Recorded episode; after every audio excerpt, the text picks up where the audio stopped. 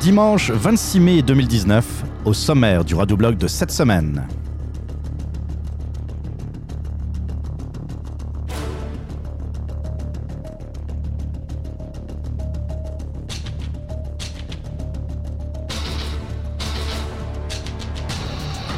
Sera question du pacte des hypocrites. On parlera aussi du nouveau pont Champlain, du gaspillage d'argent à Montréal, de Dominique Champagne, de Luc Ferrandez et de la liberté d'expression. Mon nom est Jean-Philippe Rousseau, bienvenue dans ce 49e numéro du Radioblog.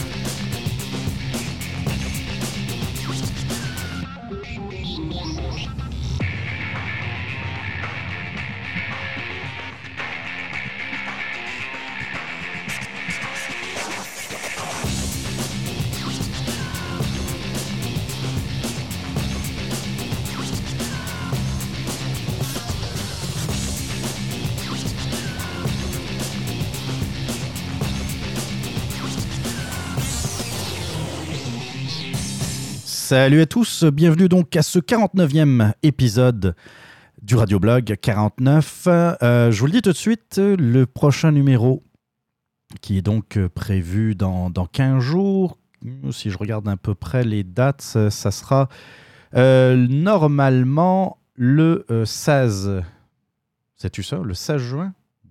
Oui, ça doit être le 16 juin, je pense. en tout cas. On est quel jour aujourd'hui? On est le 26, 26, 26 mai. Euh, non, ça sera le 9 juin. Donc le prochain numéro, ça sera le 9 juin. Euh, ça devrait être le, ça sera le numéro 50, ça c'est une certitude, le prochain numéro, vu qu'aujourd'hui c'est le 49e. Euh, le, donc le, 9 juin, ça sera le 50e et ça sera normalement le dernier épisode de la saison. Vous verrez, je vais essayer de, faire un peu les, choses un peu différemment. Bah, c'est sûr qu'on parlera d'actualité, mais je parlerai aussi, je ferai un bilan du, du radioblog et puis, euh, et puis peut-être les, les, perspectives, ou en tout cas les idées que j'ai en tête, qui ne seront pas nécessairement des idées que euh, je mettrai pas nécessairement toutes les idées en place, mais euh, des, idées que j'ai pour améliorer le, le radioblog. Mais ça, je ne veux pas en parler maintenant, j'en parlerai à l'épisode 50, donc le 9 juin prochain. Ce sera le dernier parce que de toute façon, euh, 15 jours après, euh, on sera rendu le, 23 juin. Le 23 juin, bon, c'est la Saint-Jean et puis c'est ma fin de semaine de camping. Donc, euh, anyway, je pourrais pas enregistrer de podcast. Euh, ça ne veut pas dire que j'en ferai pas pendant l'été. Je dis ça tous les ans. Des fois qu'il y a quelque chose qui se passe. Mais il ne se passe jamais rien. Et puis, ce n'est pas le, moment nécessairement où on, fait du podcast l'été et puis où on, on, en écoute beaucoup. Bon, Merci d'abord. Euh, j'ai eu, euh, je pense que l'épisode 48 a été un euh, des épisodes où j'ai reçu le plus de, félicitations, en tout cas de bons commentaires de votre part. Donc je vous remercie beaucoup. C'est super apprécié. Puis je pense que ça a apparu lorsque je suis arrivé à la conclusion de, de l'épisode il y a 15 jours.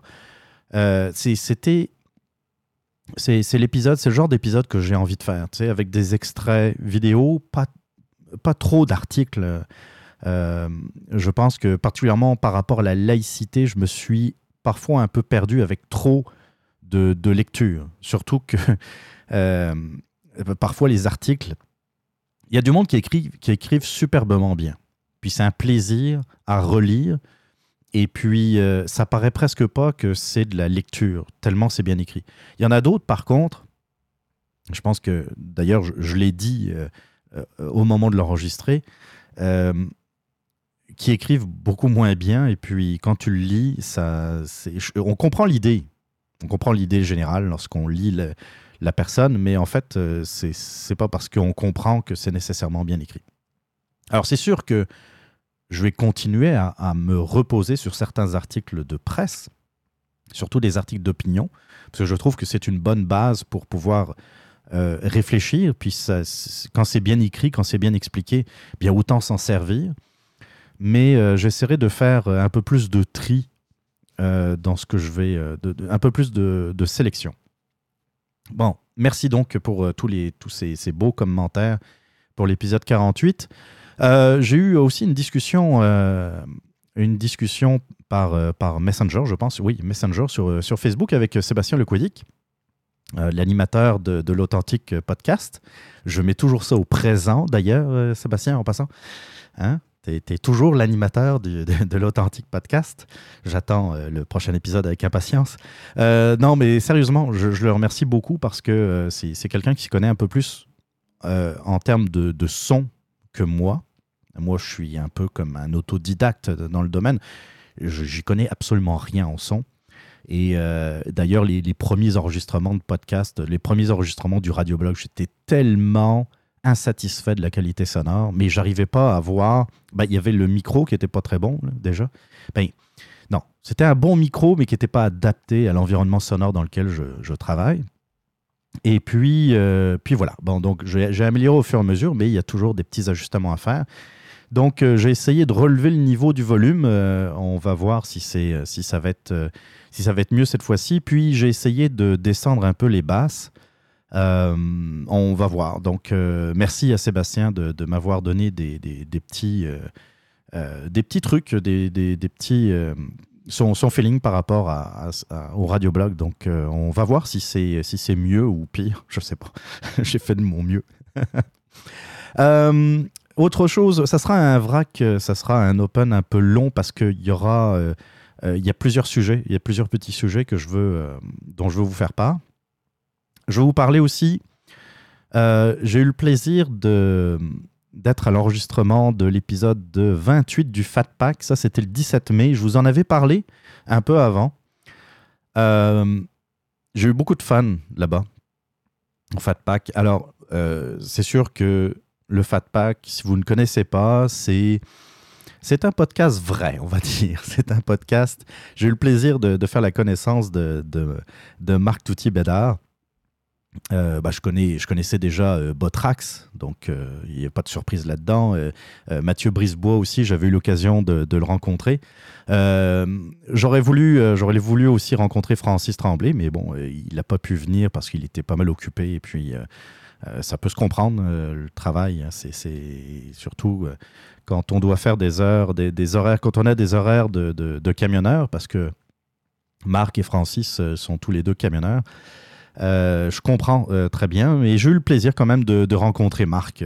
C'est, j'aime, j'aime ce, genre de personnalité. Marc, c'est un être entier, un être vrai. Tu sais, comme, il n'y a pas de, tu vas le voir, c'est lui. C'est pas, euh, pas un fake, c'est pas, euh, euh, c'est pas quelqu'un qui s'invente un personnage. C'est quelqu'un de très coloré et puis qui a, des idées. Il y a eu beaucoup d'idées avec lesquelles je suis d'accord. Il y en a d'autres ben, que je suis, je suis, je suis intéressé par certaines autres idées. Je suis intéressé de débattre. Je suis pas nécessairement d'accord avec tout. Puis c'est tant mieux à la limite. C'est comme ça, ça nous permet un peu de de réfléchir ensemble et puis de, de, se relancer, de ne pas être euh, pogné dans des certitudes. Tu sais, des fois, euh, surtout, euh, surtout quand, on, quand on parle entre nous, je veux dire entre nous, c'est-à-dire entre des individus qui sont du même avis, parfois on se, comment dire, on se, met à l'écart de, de certains questionnements dans le fond d'autres réalités. Et puis de, se confronter un peu parfois sur certaines choses, c'est, ça, peut être, ça a du bon. Donc j'ai eu beaucoup de fans. C'est sûr que euh, mon parler au, Fat Pack n'est euh, pas du tout le même qu'au Radio Blog. C'est ce que j'expliquais un peu euh, lors du Fat Pack. Ici, j'essaye d'avoir un côté le plus professionnel possible, de coller un peu à, une sorte d'une forme de, journalisme, entre guillemets, même si j'aime pas trop ce terme-là, plus de commentateur. Et euh, bon, c'est un choix que j'ai fait.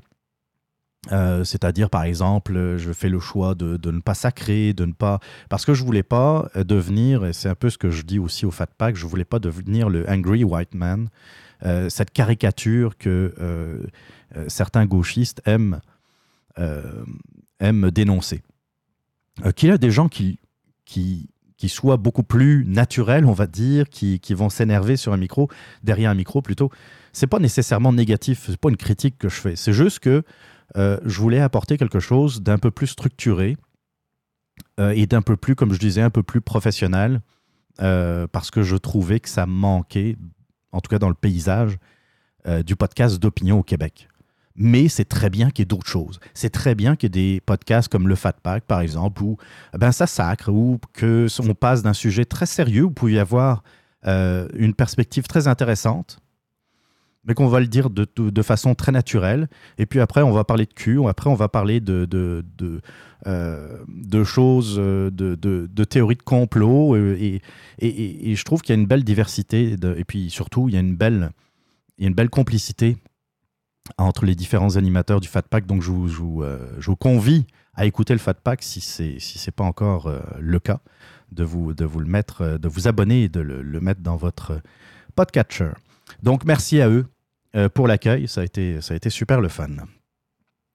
dans le dernier épisode, il a été question de VK. Je vous ai un peu parlé de, cette, de ce concurrent, on va dire, de, de Facebook alors, concurrent russe. Alors, j'ai entendu, puis on m'a fait part de quelques commentaires et tout ça. Au pied de Ah, mais t'as pas peur de ta vie privée? Euh, on parle d'un réseau social et on parle d'Internet. On ne devrait pas avoir peur pour sa vie privée. Je veux dire par là que si vous mettez des choses privées sur Internet, c'est votre problème. je vais même aller plus loin, c'est votre erreur. D'accord? Vous êtes sur Internet. Si vous pensez deux secondes que tout ce que vous allez mettre sur Internet va pouvoir rester secret, vous vous trompez. Donc, on ne va pas, on ne part pas de Facebook. Ben, d'abord, il n'est pas question de partir nécessairement de Facebook. Mais on ne va pas vers VK en se disant que notre vie privée va être plus protégée. J'ai jamais prétendu ça. Si euh, il y a un déplacement de, certaines personnes vers VK, c'est parce qu'on est tanné de Facebook et de la censure sur Facebook. On est tanné de voir que lorsqu'on s'abonne à des pages sur Facebook, eh bien, on n'a plus les mises à jour. On n'a pas les mises à jour de, des pages que l'on suit sur Facebook. vous allez être chanceux si. il faut, faut faire appel à certains paramétrages. Il faut aller dans chaque page Facebook qu'on a liké pour demander à sortir les nouvelles, de les mettre en avant, dans le fond, pour avoir les nouvelles. C'est-à-dire que les algorithmes, de Facebook font que, par exemple, vous n'aurez pas nécessairement accès à toutes les mises à jour que je mets sur la page Facebook du Radioblog. C'est débile. Tu aimes des pages, tu t'abonnes à des pages, c'est pour avoir des nouvelles, c'est pour être informé par ces pages. Mais Facebook, depuis quelque temps, te l'interdit. Sur VK, euh, j'ai créé une page pour le radioblog, puis une page personnelle. Je vois toutes les mises à jour qui sont faites sur les pages que je like. C'est pour ça qu'on quitte Facebook. C'est à cause de la censure particulièrement. C'est pas en se disant que VK va nous protéger, va protéger notre vie privée. C'est pas le cas. Si, comment dire, si c'est privé, ne le mettez pas sur Internet, quel que soit le site d'ailleurs. Bon, maintenant on va passer aux petites brèves. J'ai euh, comment dire, j'ai vu un certain nombre de, de nouvelles qui m'ont un peu, un, peu fait peur. Euh, c'est en lien avec euh, l'épisode 35 du radioblog, l'épisode 35 où je parlais du gaspillage gouvernemental, du gaspillage de notre argent, hein, oui, pas du leur, euh, du gaspillage gouvernemental concernant le, le, pont Champlain, le nouveau pont Champlain. Et puis, il y, avait des tas de problèmes de, problèmes de, comment dire, de structure, problèmes de qualité. Euh, et ça, c'était déjà en décembre 2017. Et aujourd'hui, on voit que euh, ça, ça, continue. Je pense que je vais vous passer le reportage de TVA Nouvelles, merci à eux, merci à TVA, qui parle donc des, des, problèmes de non-conformité par rapport au nouveau pont, au, au nouveau pont Champlain-Dige. Il entre dans une phase cruciale. Le constructeur le confirme officiellement.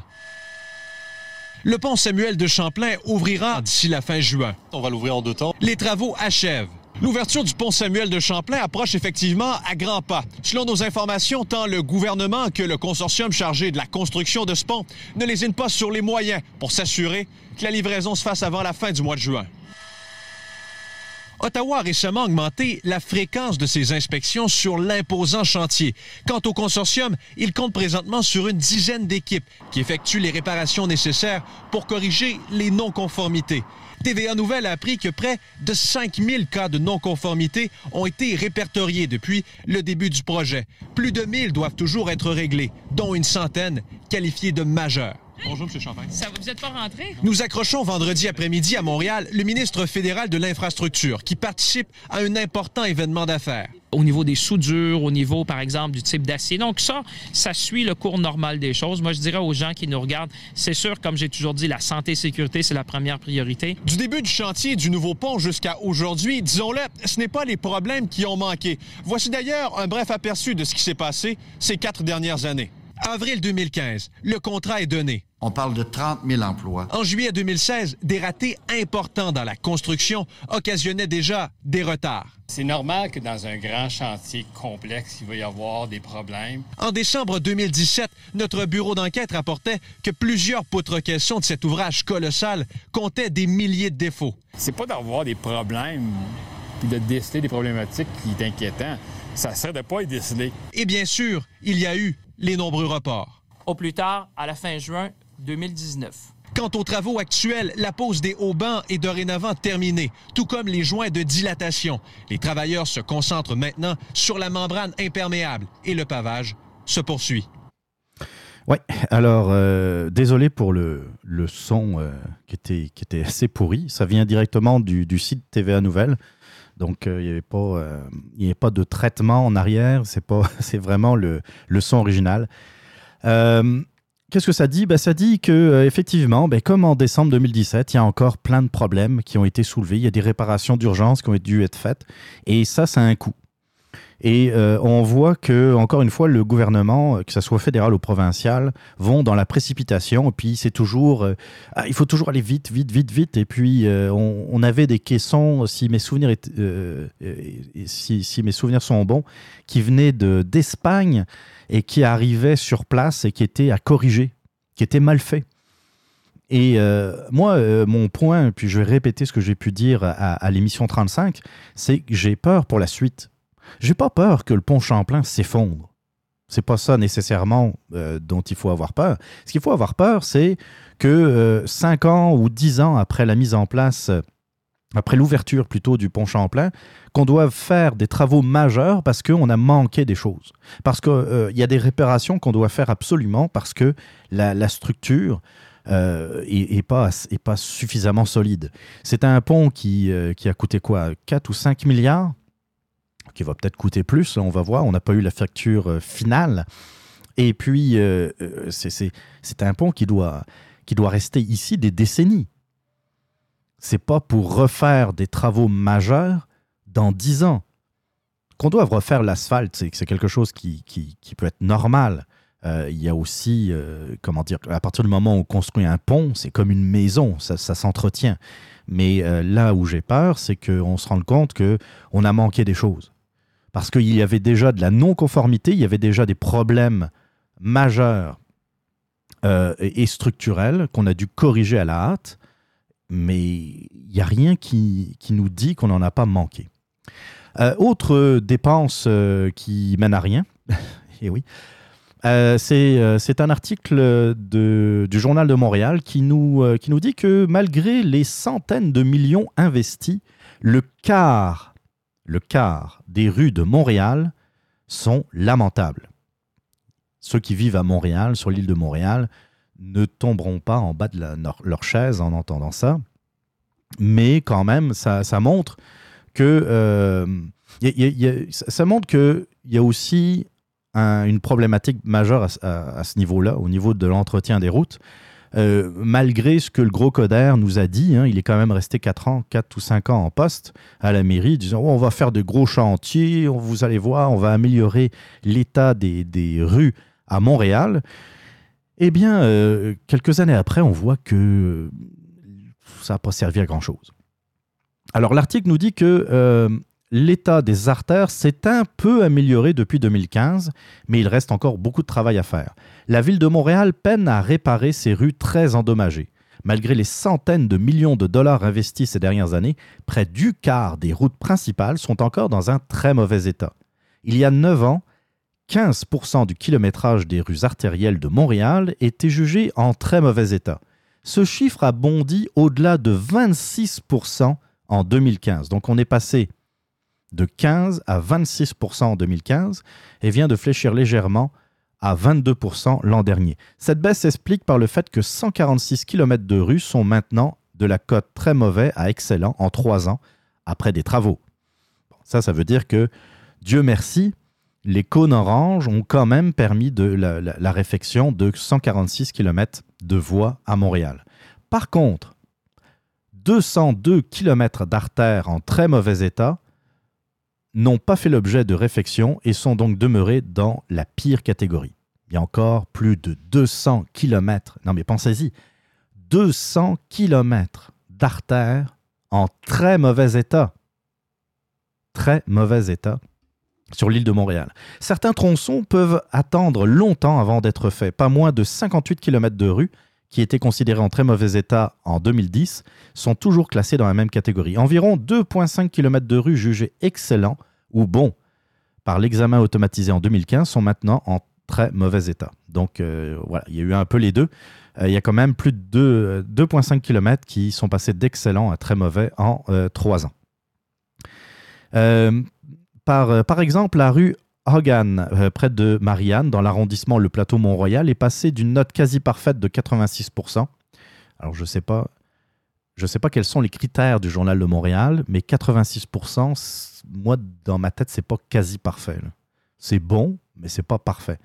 Au score pitoyable de 16% en trois ans. Mais en même temps, c'est le plateau Mont-Royal.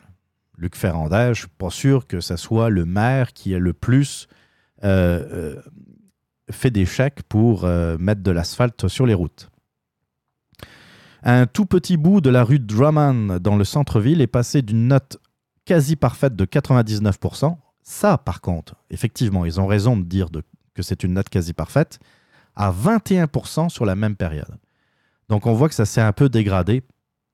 Et euh, bon, bah c'est ça. C'est encore. J'ai l'impression que on donne beaucoup d'argent euh, je ne sais plus si j'ai la, statistique d'ailleurs pas loin, mais j'en avais parlé d'ailleurs à ce micro, je me souviens plus trop dans quelle émission, mais j'avais parlé d'une statistique qui montrait que euh, l'asphaltage, ah je l'ai, ça c'est vraiment un coup de chance parce que en général je les, euh, mes notes je les, je les mets, je les mets au recyclage après les avoir utilisées. C'était le de Gazette qui, euh, qui démontrait le coût au kilomètre de, des travaux. Hein. Il y a un coût au kilomètre, ils prennent la moyenne de tous les travaux. Euh, à Montréal, c'est 27 577 dollars du kilomètre pour faire des travaux. 27 577 dollars. À Toronto, c'est 12 000 dollars. À Toronto. 12 000 dollars du kilomètre, c'est moins de deux fois moins qu'à Montréal. À Calgary, c'est 7 000 dollars du kilomètre. C'est incroyable, hein? Alors, c'est ça, qui, c'est ça qui me fait un peu peur, c'est que, dans le fond, on, engloutit des, centaines de millions de dollars pour refaire les, infrastructures, la voirie, dans le fond, à Montréal. Euh, mais d'abord, ça nous coûte plus du double de ce que ça coûte à, Toronto. Et puis, on ne voit pas trop les résultats parce qu'il y a encore près du quart des rues de Montréal qui sont dans un état pitoyable. Donc, c'est un peu. Euh, euh, c'est ça, c'est le gros gaspillage d'argent. Une autre nouvelle. Alors ça, on va vers, vers l'Europe. Euh, vous savez, j'aime beaucoup les, les, véganes. Les véganes militants en particulier. Moi, quelqu'un qui, qui, me dit que qui devient végétarien, mais ça s'arrête là. J'ai aucun problème avec ça. Vous avez le droit de devenir végétarien. Vous avez le droit de. euh, c'est un peu comme n'importe quel régime alimentaire. Si, si un jour vous, euh, vous, vous avez envie de d'aller vers un certain régime alimentaire, il y en a, il y a beaucoup. C'est le, le keto qui, qui marche bien, qui marche bien en ce moment. Bon, ben vous êtes libre de le faire. Euh, là où euh, il y a quelque chose qui m'exaspère, c'est quand on essaye de faire la, morale aux autres et de dire ah oui, il faut devenir végétarien pour telle et telle euh, histoire. Vous pouvez, on peut, ouvrir un débat, mais euh, arrêtez de faire la morale, par pitié. Là, je suis tombé sur une nouvelle. euh, c'est ça, une, nouvelle qui vient de la France. Euh, vous, savez ce que c'est des, antispécistes? Si vous ne savez pas, je vais vous expliquer, c'est assez simple. Les antispécistes, c'est ceux qui sont contre euh, le, le fait qu'on... euh, ben, en, en résumé, les antispécistes veulent mettre au même niveau l'être humain et les animaux. Être humain, animaux, les humains, les animaux, c'est exactement pareil. Ils doivent être considérés de la même, la même façon. Donc, à partir de là, ben, c'est sûr qu'il ne faut pas les tuer pour se nourrir. C'est clair. Parce que dans leur esprit, euh, tuer une chèvre, c'est comme tuer un être humain. Euh, et puis, on ne doit pas les, euh, les, en- Comment dire On ne doit pas en faire l'élevage. Hein, c'est sûr, attention. Je ne suis pas nécessairement favorable aux excès de l'élevage intensif. Les poules que l'on met dans le noir, qui sont entassées dans des, dans des conditions euh, euh, totalement inacceptables, je ne suis, pas- suis pas favorable à ça. Je pense que euh, il faut être clair, ça reste des animaux, ce ne sont pas des êtres humains, contrairement à ce que pensent les antispécistes. Mais ça ne veut pas dire qu'on doit faire n'importe quoi avec eux. Et là-dessus, je peux comprendre, c'est- toujours une question de dosage, d'équilibre. Euh, pas euh, aller vers, euh, vers un excès ou un autre. Les deux excès sont à rejeter, que ce soit les, les antispécistes, que ce soit les gens qui se foutent de tout, qui se disent c'est juste des poulets, on peut les, les, les mettre dans des. les faire vivre dans des conditions inacceptables. Le problème en plus, c'est que ça se ressent sur le produit final. Si vous pensez qu'un poulet qui n'a jamais vu la lumière du jour, euh, qui, euh, qui avait aucun espace pour simplement vivre, tellement ils étaient les uns sur les autres, si vous pensez que ça va donner de la viande de qualité, excusez-moi, vous vous trompez. OK? À moins que vous bouffiez juste euh, de la, comment dire, du poulet frit euh, chez, chez PFK, par exemple. Donc, les antispécistes, euh, je suis tombé donc sur un article d'un journal régional qui s'appelle le Paris-Normandie, un journal euh, régional en France. Euh, le titre, c'est Les antispécistes ayant provoqué la mort de 1500 dindes dans l'Eure, bientôt jugés. L'Eure, c'est un département de la Normandie. Après cinq mois d'enquête, 12 militants antispécistes, antispécistes du collectif Boucherie Abolition ont été interpellés pour, être, pour s'être introduits illégalement dans des exploitations agricoles et causer la mort de 1500 dindes dans l'heure. Je vous rappelle que les antispécistes sont censés protéger les animaux. Je cite, En voulant libérer les animaux, euh, des animaux en bonne santé qui vivaient très bien chez eux, ils ont asphyxié et laissé mourir 1500 dindes sans même se retourner, se souvient avec émotion Nicolas Bonnard, l'éleveur de dindes à jumelles, donc dans le département de l'Eure. Dimanche 14 avril, quand l'éleveur arrive dans son exploitation vers midi, il découvre le massacre. Le hangar a été fracturé et 1500 bêtes se sont retrouvées prises au piège après le passage d'un commando d'antispécistes du collectif Boucherie Abolition. Avant, euh, avant son exploitation, euh, avant son exploitation, les 12 membres ont commencé leur périple nocturne en visitant deux autres fermes, à Beaulieu et à Goussainville. Médiatisé avec des actions contre les boucheries parisiennes et des vidéos chocs postées sur les réseaux sociaux, les collectifs antispécistes et animalistes sont à la fois très bien coordonnés mais aussi très éparpillés géographiquement, explique le colonel Cédric Collard, commandant du groupe de gendarmerie de l'Eure. Depuis décembre, les enquêteurs sont sur euh, la piste de ce groupe d'individus composé de 5 femmes et de 7 hommes, âgés de 19 à 49 ans, au profil très varié. Le seul, leur seul point commun est d'être convaincus que ce qu'ils font est juste. Ils viennent de milieux sociaux différents, ne se connaissent pas forcément très bien, mais sont capables de traverser la France parce qu'ils sont pétris de certitude, euh, précise Cédric Collard. Certains d'entre eux s'étaient introduits dans l'exploitation de, euh, de, volailles de jumelles pour y dérober deux dindes retrouvées au domicile d'un des militants lors des perquisitions. Mardi 21 mai, après cinq mois d'enquête orchestrée par le parquet d'Evreux, mais conjointement menée par une centaine de gendarmes dans toute la France, les individus, dont certains leaders de la boucherie de boucherie abolition, ont été interpellés et placés en garde à vue dans le Finistère, la Seine-et-Marne, Nice, Tours et Toulouse. Les perquisitions ainsi que les auditions ont permis de confondre l'ensemble des personnes mises en cause, indiquait à la presse la procureure Dominique euh, Pouchemaille, ou Pouechemaille, je dirais. Ils sont poursuivis pour vol aggravé, entrave concertée à l'exercice de la liberté du travail, dégradation en réunion et violation de domicile ayant entraîné un mouvement de panique au sein d'une exploitation euroise et conduit directement à la mort par étouffement de près de 1500 dindes de l'élevage. OK.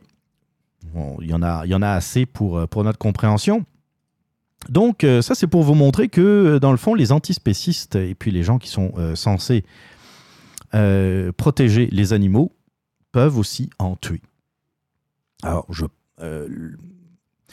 c'est, je pense pas que c'était leur, leur idée tout de même, mais à partir du moment où on entre par effraction dans, un, dans une exploitation privée, euh, alors que les animaux, euh, tout, tout, est organisé, hein, tout est, ce sont des installations quand même, ce sont des installations de travail. On ne rentre pas dans, dans une usine, par exemple, en pensant tout connaître et tout savoir sur la sécurité et comment, euh, comment sortir, par exemple, d'une usine sans, sans, se mettre, euh, euh, sans prendre des risques par rapport à notre santé sécurité. C'est-à-dire que dans une usine, ben, parfois il faut mettre un casque, parfois il faut mettre des lunettes de sécurité.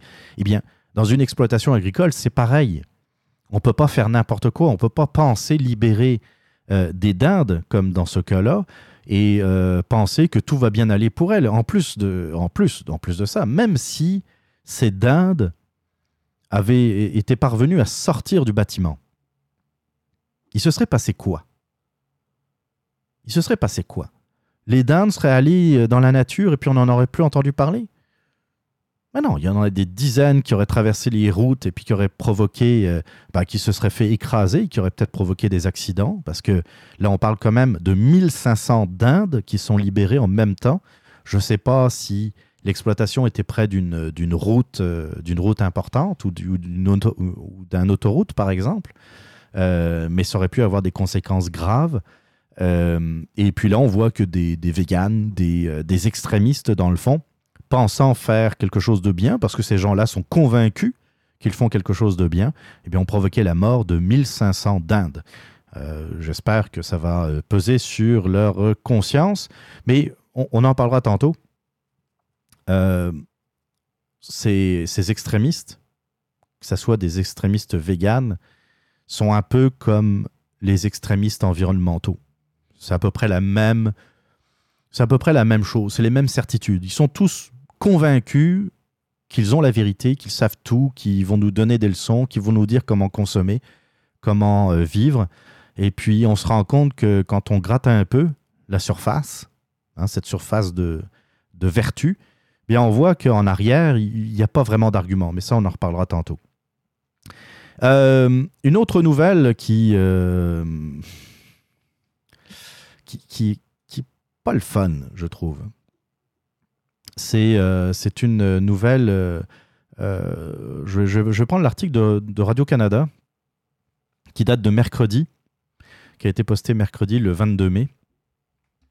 Le site satirique Journal de Montréal doit cesser toute publication sous ce nom et toute utilisation de son lo- logo, a tranché le juge de la Cour supérieure Micheline Perrault dans un jugement rendu mercredi, une décision que les cofondateurs du site comptent porter en appel. Alors, grosso modo, euh, pour expliquer, en plus de devoir cesser l'utilisation de leur nom et de leur logo, euh, messieurs Murray Hall et Legault, donc c'était les deux propriétaires du site du journal de Montréal, sont également condamnés à payer une amende de plus de 23 000 dollars à Media QMI Inc., la filiale de Québecor qui chapeaute le journal de Montréal. Euh, Il y, a toujours eu, y a toujours eu des, des sites euh, euh, ben, des sites, oui, pas nécessairement des sites, mais parfois il y avait des publications, parfois il y avait, il y a toujours eu des pastiches, il y a toujours eu euh, des, des, de la satire. La satire a toujours existé. La satire a toujours existé. Euh, vous pouvez vous, vous ramener euh, au siècle des Lumières, au XVIIe, XVIIIe siècle, euh, il y avait des auteurs qui faisaient de la satire. Et le journal de Montréal, c'est de la satire. De la satire euh, bon enfant, c'est pas très, c'est pas très, c'est pas très élevé comme niveau, mais c'est drôle, c'est divertissant. Là où je comprends pas, c'est la logique du juge en arrière de ça. Parce euh, que- quelle est la plus grande source de revenus du journal de Montréal? C'est les ventes de la version papier, puis ce sont les publicités qui y a à l'intérieur. C'est avec ça que le journal de Montréal euh, gagne de l'argent, puis c'est c'est là-dessus que le journal de Montréal euh, base sa popularité, sa notoriété. Le journal de Montréal, c'est-à-dire le, site satirique, ne les attaque pas sur ce côté-là. On ne peut pas dire, c'est pas pareil que de voir euh, dans une librairie ou dans un, dans un marchand de journaux, chez un marchand de journaux, le journal de Montréal et puis juste à côté le journal de Montréal qui serait vendu au même prix, qui aurait à peu près la même graphique, le même graphique, le même logo et qui effectivement pourrait euh, porter à confusion quand on est pressé. On rentre dans le, euh, dans le magasin de la presse, là, dans le marchand de chez le marchand de journaux, puis euh, on doit aller au travail, on doit prendre le métro, n'importe quoi, on prend le journal qu'on pense, le, premier qui, qui vient, là, euh, et puis en se disant, tiens, je vais acheter le journal de Montréal, et puis on paye, et on se rend compte, une fois parti, qu'on a pris le mauvais, on a pris un journal de Montréal. Là, je serais d'accord pour dire qu'effectivement, il y a, il y a des possibilités de tromperie, il y a des possibilités où les gens pourraient devenir... euh, pourrait, euh, pourrait prendre le, le, le, le faux journal pour le vrai. Mais là, on parle d'un site, d'une page Facebook satirique. Tu sais, ça m'est arrivé peut-être une ou deux fois de tomber sur une nouvelle et de dire Wow, c'est bizarre. Puis ça a pris 20 secondes, 15 secondes, 20 secondes pour, pour voir que, ah, ok, oui, c'est le journal de Montréal. Jamais j'ai partagé une nouvelle du journal de Montréal en pensant que ça allait une vraie que c'était une vraie nouvelle. Il faut vraiment prendre les gens pour des imbéciles pour croire que euh, les gens de euh, les lecteurs du journal de Montréal pouvaient être trompés par un site qui s'appelle le journal de Montréal. Faut vraiment nous prendre pour des imbéciles. Donc je trouve je, suis, je suis étonné du jugement. Je sais pas trop. euh, en plus, il y a, Anne-Marie Dussault, euh, une de mes préférées, qui, euh, qui, qui a livré un témoignage lors, devant le juge. Je pense qu'on en parle d'ailleurs dans l'article. C'est Anne-Marie Dussault, donc, euh, euh, qui, euh, la journaliste de Radio-Canada, avait obtenu la permission de témoigner pour Média QMI afin de parler de l'impact négatif d'une fausse nouvelle du Journal de Montréal qui, en 2015, avait fait état d'une relation intime inventée entre elle et, le ministre de la Santé du Québec à l'époque, Gaëtan Barrette. Je ne sais pas si vous avez vu la photo. La photo, justement, dont il parle, euh, qui, euh, qui parlait d'une soi-disant idylle entre Anne-Marie Dussault et, Gaëtan Barrette, la photo, c'était clair que c'était un trucage.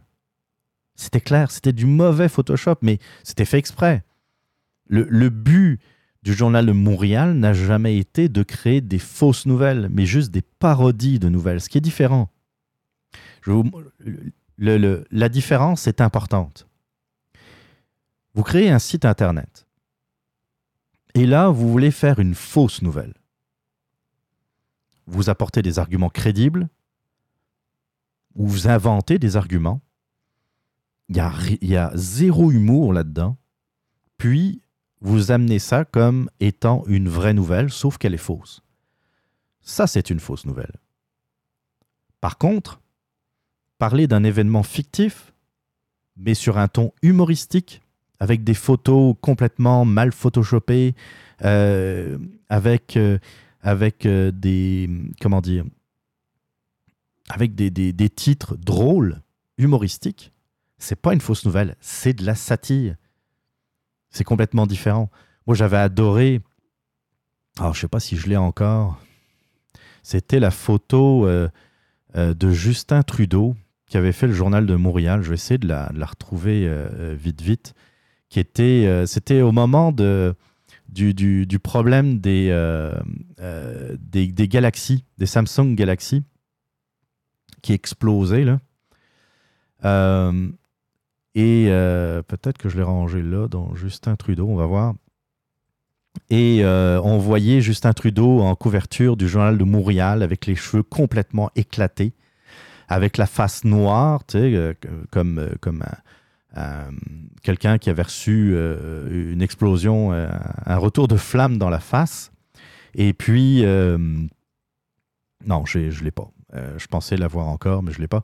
Et, on voyait donc Justin Trudeau, la, face toute noire, les cheveux explosés. Et puis, dans le fond, il disait bah, j'ai, mon Galaxy, mon Samsung Galaxy a explosé dans la face pendant que j'étais en train de faire un selfie. Et puis, tu as en médaillon en bas, tu as Sophie Trudeau qui dit, euh, comme une citation, qui dit Ça l'a toute décoiffée. Mais c'est à mourir de rire. Moi, j'ai vraiment, à chaque fois que je, la vois réapparaître dans mon fil Facebook, euh, euh, comment dire, dans, les souvenirs Facebook, ça me fait en autant rire. Mais on le sait que c'est faux. On sait que c'est jamais arrivé. On, part d'un événement réel, c'est-à-dire le- l'explosion des, Samsung Galaxy, puis on profite de cette vraie nouvelle pour en faire une parodie. C'est tout simple. Puis c'est le journal de Montréal. Euh, encore une fois, j'insiste pour dire que c'est vraiment nous prendre pour des imbéciles que de croire qu'on puisse, que, le- que les lecteurs, que des lecteurs, que des gens qui savent lire, a priori, euh, puissent, euh, puissent se faire avoir par ce, genre de site complètement humoristique. Et mon point là-dedans en plus, c'est que ça me, fait, ça me fait très peur pour, euh, euh, pour l'avenir de la liberté d'expression. Alors, comme le dit l'article, ils s'en vont euh, en appel. J'espère que la décision sera différente en appel, mais en attendant, c'est ça. Ça veut dire qu'on ne pourra plus niaiser sur des vraies nouvelles ou on ne pourra plus faire de- des parodies sur, sur nos médias. C'est- ça fait un peu peur. We're sorry, the number you have dialed is not in service at this time. Alors comme ça, les médias traditionnels ne vous donnent pas la parole? Vous n'êtes pas d'un syndicat, d'un lobby progressiste, d'une association euh, citoyenne composée de vous-même et de votre grand-mère Gisèle. Vous n'êtes pas un artiste subventionné ni un habitué de Tout le monde en parle, ou encore un tapeux de casserole, vétéran de la grande révolution internationale de la place Émilie Gamelin. Bref, vous faites vos affaires, payez vos taxes et essayez tant bien que mal de vous en sortir. Autant le dire tout de suite, vous êtes quelqu'un de totalement inintéressant aux yeux de nos bons vieux médias. On se demanderait même pourquoi vous devriez exister. Oui, pourquoi? Mais pas de souci, au Radioblog, on donne la parole à tous les reclus de la société. Oui, tous, même toi, affreux homme blanc qui a le front d'avoir des opinions. En clair, si vous avez quelque chose à dire, si vous voulez commenter l'actualité ou encore réagir à mes propos, la boîte vocale du Radioblog est faite pour vous. Rendez-vous sur le www.radioblog.ca, rubrique boîte vocale, et votre message pourrait passer dans une prochaine émission. La boîte vocale du Radioblog, c'est l'occasion de vous faire entendre.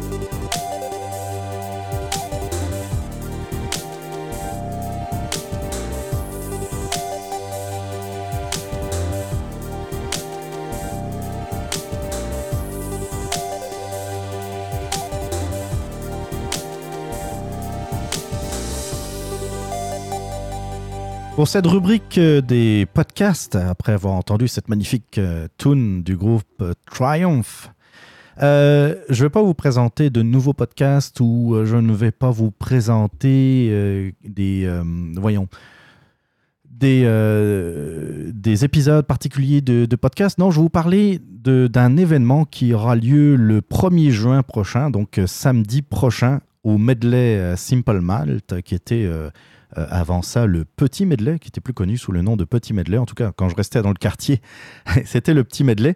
Euh, c'est le premier gala des Gastons 2019. Euh, J'en avais un peu parlé lors du dernier épisode du Radioblog. C'est un gala qui se veut, comment dire, tout à fait informel. D'ailleurs, Mike l'a- dénommé le, gala amusant du podcast francophone. Donc c'est pour vous montrer que euh, il n'y aura pas de tapis rouge, il n'y aura pas de euh, d'habits de soirée, de robes de soirée, de tuxedo, euh, il n'y aura pas de caméra. En tout cas, ça devrait pas. Il ne devrait même pas avoir de journalistes, je pense. Mais c'est un gala informel qui va être fait, qui, qui aura lieu donc le 1er juin au Medley Simple Malt. C'est au 6206 Saint-Hubert à Montréal. 6206 Saint-Hubert à Montréal, c'est euh, c'est dans le, dans le début, euh, dans la partie sud de la Plaza Saint-Hubert, c'est entre les métros Beaubien et Rosemont, si, euh, si vous voulez venir en métro. Donc, si vous restez sur la- dans, le- dans- dans la région de Montréal, ou si vous êtes de passage à Montréal, je vous invite, et, si vous aimez le podcast, mais a priori, si vous m'entendez, c'est que vous appréciez le, podcast, la balado. Euh, donc, euh, je vous invite à, venir nous rejoindre. C'est à partir de midi et demi. C'est euh, également pour l'enregistrement du 250e épisode du Supermatozoïde. Donc, c'est animé par Mike Tremblay. C'est Mike euh, qui remettra les prix dans 12 catégories, en fait euh, 13 catégories, puisqu'il y aura un prix spécial, un prix hommage à Bob Goyesh. Donc, euh, euh, Goyesh ou Goyech En tout cas, euh, je m'excuse si j'ai mal prononcé. Mais c'est un prix hommage qui sera donné à un artisan du podcast québécois qui se sera particulièrement, euh, qui se sera particulièrement mis en valeur ou qui aura particulièrement mis en valeur le, podcasting au, Québec. Donc, je vous invite à, venir nous voir. Euh, il y aura des podcasteurs, il y aura des auditeurs, puis j'espère des auditeurs du radioblog qui, euh, qui, pourront, euh, qui pourront venir. Il y aura Simon Predge, normalement, qui a confirmé sa présence. Simon Predge, c'est le, le talentueux animateur du podcast Ars Moriendi. Si vous êtes un auditeur du radioblog, vous savez de quoi je parle. Jer Alain, l'humoriste, qui, qui est aussi l'animateur de WhatsApp Podcast. Euh, Denis Talbot devrait être là. Denis Talbot, euh, c'est... euh, je pense qu'on dit Denis Talbot d'ailleurs. hein. Euh, on le présente plus, c'est un ancien de Musique Plus. Il y aura aussi Marc Touti Bédard le- lors, de l'enregistrement du, du Fat Pack m'a dit qu'il serait là. Mathieu Brisebois, également du Fat Pack, sera là. Euh, Il y a d'autres personnes qui devraient peut-être être là. Euh, je pense que si tout va bien, les, euh, les animateurs de distorsion seront également présents, si tout va bien. Je pense qu'ils ont, ont des horaires chargés, mais qu'ils devraient pouvoir venir. Donc, moi, je vous invite sérieusement à venir vous montrer la face à partir de midi et demi au Medley, donc à Montréal. Et puis, si vous voulez venir me voir, ça sera avec plaisir. En plus, euh, euh, je vous le dis, là, euh, Mike en a un peu parlé, mais j'ai fait partie des quatre ou cinq personnes, cinq personnes qui ont choisi les, lauréats donc, pour, ces prix. Il y avait a Steve Thibault du Supermatozoïde, il y a Mathieu Brisebois, il y a. hmm, j'en oublie, j'en oublie, j'en oublie. Il y a, oui, Sébastien Le et puis euh, moi-même, qui, euh, qui avons donné, euh, qui avons noté donc nos meilleurs, les, les- les- podcasts que l'on préfère parmi les trois choix qui restaient. Donc, dans chaque catégorie. Je vous remercie d'ailleurs aux auditeurs qui ont, qui ont voté pour les présélections.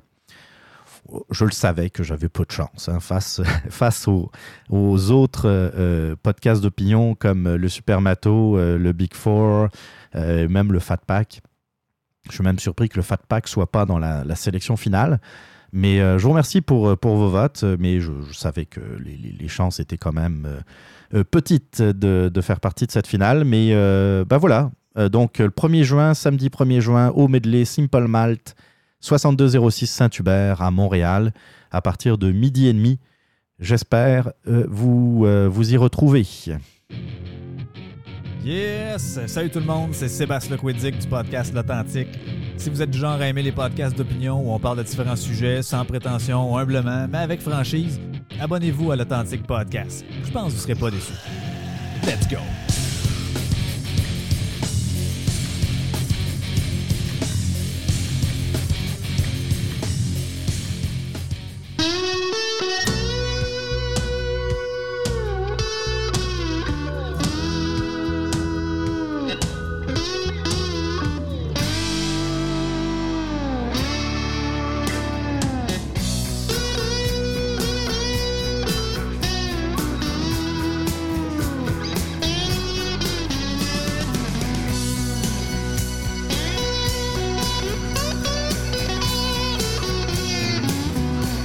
Il est temps de parler du pacte des hypocrites. J'aurais voulu, euh, voulu parler du, pacte euh, lorsque la première mouture est sortie, mais c'était pendant ma période de pause forcée du radioblog. Donc, euh, même si j'avais pu mettre quelques, quelques idées dans un coin de ma tête, j'avais pas pu, dans le fond, aller plus loin et vous présenter surtout ce que je pensais du pacte.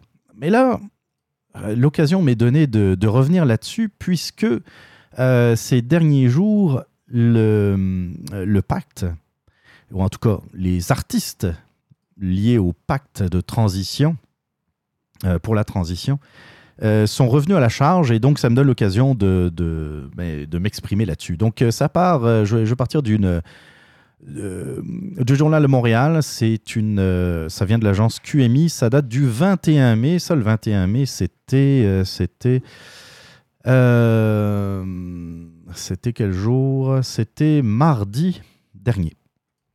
Donc, Nouvelle offensive des instigateurs du pacte pour la transition. Les instigateurs du pacte pour la transition y vont d'une nouvelle offensive mardi matin pour mobiliser davantage de citoyens.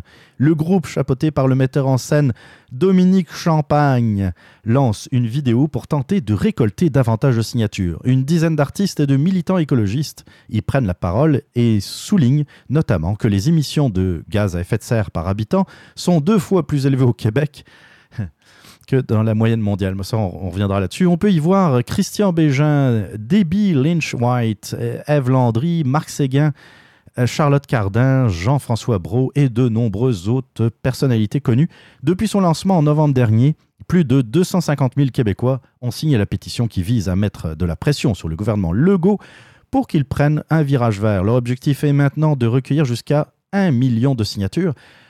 Ça me tente pas ça me tente vraiment pas, mais euh, je vais euh, je vais vous passer le vidéo euh, de ces artistes. C'est une vidéo qui dure qui dure 1 minute 28, donc beaucoup trop longtemps, mais on va je, je, vais vous la passer quand même pour, pour se mettre dans le contexte. Les experts du climat nous le disent clairement, il est urgent d'arrêter de pelleter dans l'atmosphère des millions de tonnes de gaz chaque jour. Le secrétaire général des Nations Unies nous le dit clairement, il faut que la société civile se mobilise maintenant. Partout sur la planète, de plus en plus de citoyens s'activent pour relever le défi. Nous, ici au Québec, on a lancé le pacte pour la transition. Le pacte pour, pour la, la transition. transition. Nous croyons les scientifiques quand ils nous disent que non seulement il faut agir, mais qu'il est aussi possible de faire les choses autrement. Le réchauffement du climat met en péril la sécurité de nos enfants. Chaque geste compte du plus petit au plus grand. Et c'est notre responsabilité à tous et chacun d'agir dès maintenant. Maintenant. En signant le pacte, nous nous engageons à faire notre part en réduisant notre empreinte carbone. Là où c'est possible, à la mesure de nos moyens. En échange de quoi, nous demandons au gouvernement de faire la part qui leur revient. La somme de nos gestes individuels ne suffira pas à réduire la crise. Seules des actions collectives vont y arriver. Les émissions de gaz à effet de serre par habitant sont deux fois plus élevées au Québec que la moyenne mondiale. On a du chemin à faire. On a du chemin à faire. Visiblement, nos gouvernements ne prennent pas la situation au sérieux. Nous voulons les obliger à prendre maintenant les mesures qui s'imposent. Plus on va être nombreux à signer, plus notre voix va porter et plus la pression va être forte sur nos gouvernements. Signons et faisons signer le pacte. Qu'on soit bientôt un million. Oh là là là là. On va tous mourir.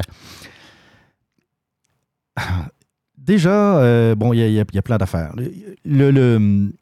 Lorsqu'ils avaient lancé le pacte, on était vite arrivé à un certain nombre de critiques en disant, dans le fond, euh, vous avez signé le pacte, chers artistes, mais vous-même, vous ne le respectez pas. C'est bien beau de dire que euh, on, veut un pacte pour la transition énergétique, mais si vous continuez à rouler en VUS, si vous continuez à prendre l'avion, si vous continuez à faire des... Il y avait eu beaucoup de critiques par rapport à ça. Et surtout, il y avait eu beaucoup de monde qui était en train de, nous dire, euh, dans le fond, que c'était beaucoup, beaucoup, beaucoup de donnage de leçons. Et comme le dit euh, Mario Dumont, on va l'écouter, dans le fond, Mario Dumont dit, ben, ces artistes nous ont dit, non, non, non, non, on ne voulait pas euh, vous donner de leçons. Après ça, on nous a dit dans le pacte, non, non, c'est pas ça, c'est pas ça, on prend personne de haut. On veut que chacun, à partir de ce qui est sa vie actuelle, que chacun fasse son effort. Il y a quelques semaines, dans une conférence dans les cantons de l'Est, euh, Dominique Champagne a précisé sa pensée là-dessus, en disant, on peut pas prendre l'avion. Un voyage en avion annule tous vos efforts d'une année. Alors, tu sais, tu as comme beaucoup de, signataires du pacte qui voyagent en avion. Des première hypocrisie, et il a raison. tu as Dominique Champagne, tu sais, ils ont vu qu'il euh, y avait eu un certain nombre d'erreurs lorsqu'ils ont mis en place, lorsqu'ils ont fait la promotion, la première promotion du pacte. C'est-à-dire l'erreur, c'était de prendre les gens de haut, comme le dit Mario Dumont. Et puis ils se sont dit non, non, c'est pas du tout la question, on prend pas le monde de haut, euh, on ne veut pas faire de donnage de leçons. Mais en fait, on voit Dominique Champagne qui, lui, est en totale perte de contrôle depuis le départ, parce que je pense que s'il y en a un qui nuit à sa propre cause, c'est Dominique Champagne, qui lui dit Bon, non, il faut arrêter de prendre l'avion. D'où ça sort, ça, là? D'où ça sort? C'est quoi, si, si ce n'est pas du donnage de leçons? Puis, si c'est vraiment le cas, alors à ce moment-là, pourquoi les artistes continuent à prendre l'avion? On, est là-dedans. Là. Tout le monde dit je veux faire mon effort, mais là, jusqu'à quel niveau de sacrifice? Es-tu prêt vraiment à dire moi je voyage plus? Du... Euh, Luc Ferrandez dit ça. Il, fait un voyage par cinq ans. Il le choisit, il le prépare. Tout ça, je pense qu'il n'en a pas fait dans les trois dernières années. Il n'a pas pris l'avion, il ne voyage plus. Moi, je ne signerai pas le pacte parce que moi, je ne suis pas prêt à ça. Je, suis désolé, j'admire Luc Ferrandez, il est. Moi, je ne ferai pas ça. Fait que je ne signerai jamais le pacte parce que j'ai une grosse maison, j'ai un véhicule à gaz, puis je vais voyager, puis j'ai l'intention de continuer à voyager. Fait que je fais paquet d'efforts dans ma vie. Mais je me sentirais mal de, dire à l'ensemble des citoyens que moi, je suis un citoyen modèle, puis tout ça. Moi, je fais mes efforts comme tout le monde, puis je... Et puis euh, là, là-dessus, je suis complètement d'accord avec Mario Dumont. C'est quelque chose de personnel. Moi, ben, de toute façon, j'ai pas de charge, même pas de permis de conduire j'ai jamais pris de, euh, comment dire c'est pas que je prends pas je prends pas de voiture. Oui je prends des voitures mais euh, mon mode principal de, de, transport surtout depuis que j'ai déménagé pas loin de ma job c'est la marche à pied. C'est la marche à pied. Je pense que si je me comparais à la plupart à 80% des signataires du pacte je suis déjà plus green que autres. Mais est-ce que je le crie sur les toits? Absolument pas. J'en parle là pour montrer, pour soulever l'hypocrisie du pacte. Mais ça, c'est mon choix personnel. Je ne vais pas vous dire à vous, auditeurs du radioblog, marchez comme moi, allez à votre, à votre job à pied, parce que je sais pertinemment que pour bien des cas, dans bien des cas, et même dans la majorité des cas, ce n'est pas possible. Si vous vivez sur l'île de Montréal, ou dans la. Comment dire Dans le Grand Montréal, vous avez accès à du transport en commun vous avez accès plus facilement à des transports collectifs qui vous permettent justement de d'être peut-être cohérent avec vos choix ou vos idées euh, environnementales, c'est-à-dire eh bien d'essayer de faire des efforts pour moins polluer. Mais c'est très bien, c'est votre choix personnel. Si vous êtes capable de le faire, si vous vous sentez apte à le faire, mais il y en a d'autres, Euh, S'il y a quelqu'un, si un auditeur qui en ce moment roule en VUS ou dans un, dans un, un véhicule particulièrement polluant, moi, je m'en sacre. Je m'en sacre. C'est un choix personnel et, c'est un- et, parfois, vous n'avez pas le choix de le faire également. Euh, c'est bien beau.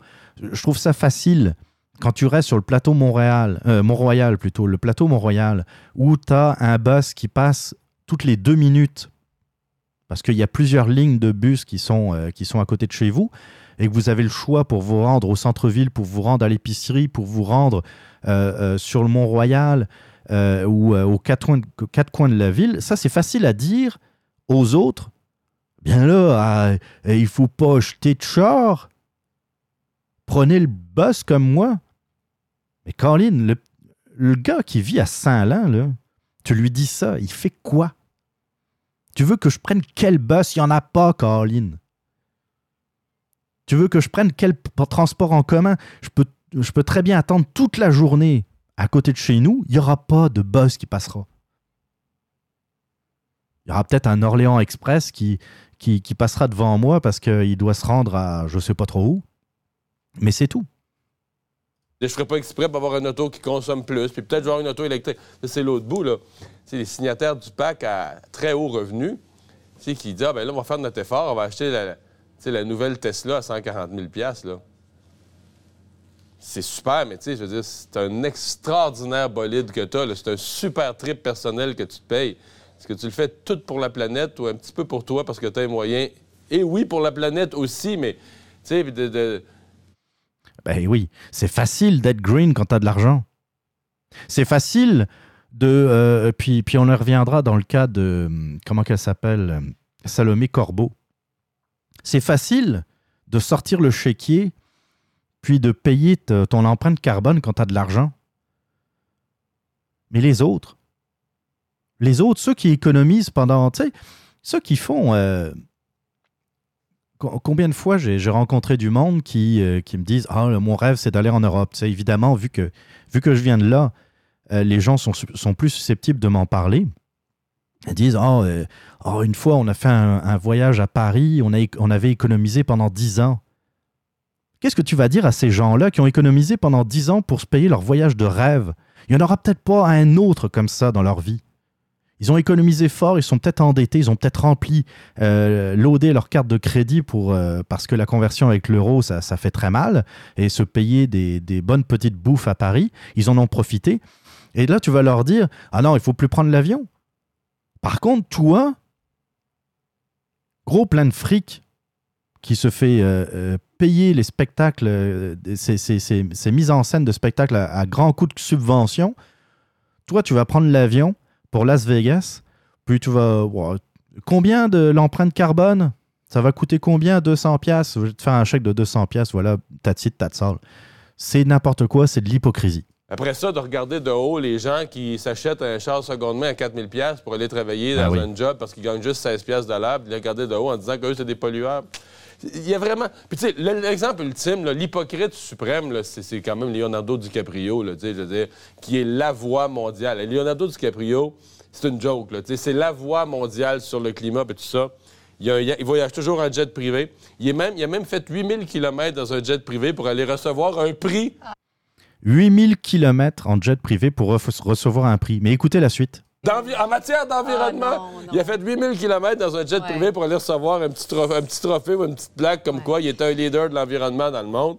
Euh, il y a un yacht privé. Je sais pas si ça vaut, ça vaut ça, quelque chose comme 700 dollars canadiens. Le yacht vaut à peu près un milliard. Il n'est pas à lui. Il le loue à un chèque, là, des un chèque des pays arabes. Mais euh, il passe un yacht de 300 pieds de long, quelque chose de même. Euh, Hallucinant. Là, il est à Cannes, évidemment, en jet privé.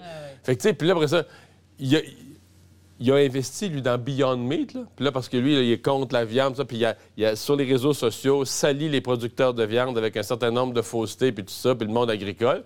Mais là, finalement, euh, Beyond Meat, il va faire des centaines de millions, peut-être plus avec ça. Ça rapporte, là. Fait que là, c'est pour ça que... Donc, le- le pacte, on veut relancer ça. Je pense qu'on va vouloir, on veut avoir un message plus rassembleur. On veut essayer d'éviter les comparaisons, puis tout ça. Oui, c'est TVA qui a coupé un peu l'extrait euh, rapidement.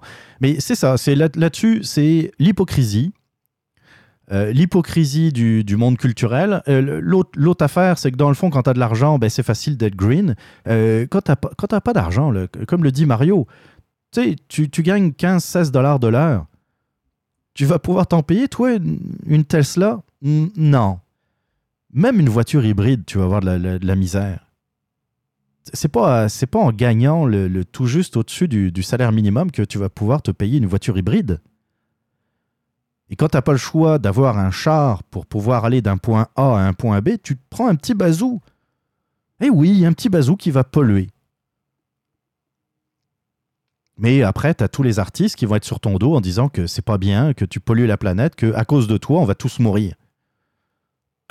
Euh, J'en peux plus. Euh, Lise Ravary dans le, journal Montréal. Question d'ego, pas toujours. Là, on parle des, vedettes qui vendent du verre et qui se montrent. Euh, Quand on sait que le revenu moyen des, membres de l'Union des artistes avoisine 25 000 dollars par année, la publicité permet à plusieurs de vivre correctement. Là, on, euh, il parle de la publicité que parfois certains, certains acteurs ou certains artistes font. Par exemple, Compagnarde, je ne critiquerai pas Dan Bigra et ses camions RAM. Quand tu dois aller euh, toi-même porter tes rebuts à la décharge publique, genre toilettes brisées ou déchets de construction, une bolt, c'est nul. Mais voilà que Dominique Champagne, toujours aussi culpabilisant et antipathique, revient à la charge avec une vidéo pour promouvoir à nouveau son pacte mettant en vedette des vedettes. Il me semble que des vulgarisateurs scientifiques auraient plus d'impact que des stepettes de Geneviève Rochette. J'aimerais mieux entendre des gens ordinaires partager leurs expériences et découvertes vertes que d'écouter Christian Bégin me faire la morale. Et puis, est-ce le rôle des artistes, ces marchands de bonheur, d'ajouter à l'éco-anxiété ambiante? Bono est devenu artistiquement moins intéressant quand il s'est mis à prêcher. La vidéo nous apprend aussi que les émissions de GES par habitant, une mesure qui défavorise les petits pays, sont deux fois plus élevées au Québec que dans la moyenne mondiale. Ça aussi, je vous disais que on allait y revenir. Or, selon la liste de statistiques euh, ONU, des Nations Unies, la majorité des pays qui émettent peu de GES sont des pays pauvres. Ce qui est normal. Les croisés de la décroissance devraient consulter pour voir si leur pays de rêve s'y trouve. Parmi les gros méchants émetteurs, les 56 000 habitants du Groenland, parce qu'il fait froid et que les distances sont grandes, et l'île tropicale de Montserrat, parce que son volcan crache du CO2. Tu vois? Ce que, ce que je veux dire, c'est que oui, le Québec consomme deux fois plus, ben, euh, rejette deux fois plus de, gaz à effet de serre que la moyenne mondiale, mais on est défavorisé par la petite taille. Par nos hivers également. C'est normal que, dans le fond, euh, le, poids de la population par rapport à l'industrie, par exemple, euh, est complètement débalancé. C'est sûr que là-dessus, comme le dit euh, Lise Ravary, eh bien, les 56 000 habitants du Groenland font, sont, font partie du top des pollueurs dans le monde. Et ils sont juste 56 000. C'est pour ça que ça marche pas. Donc, il faut arrêter de se, de se lamenter. Euh, Sophie Durocher, le, le- le- qui, euh, le 22 mai dernier, parle d'un pacte des, des artistes moralisateurs.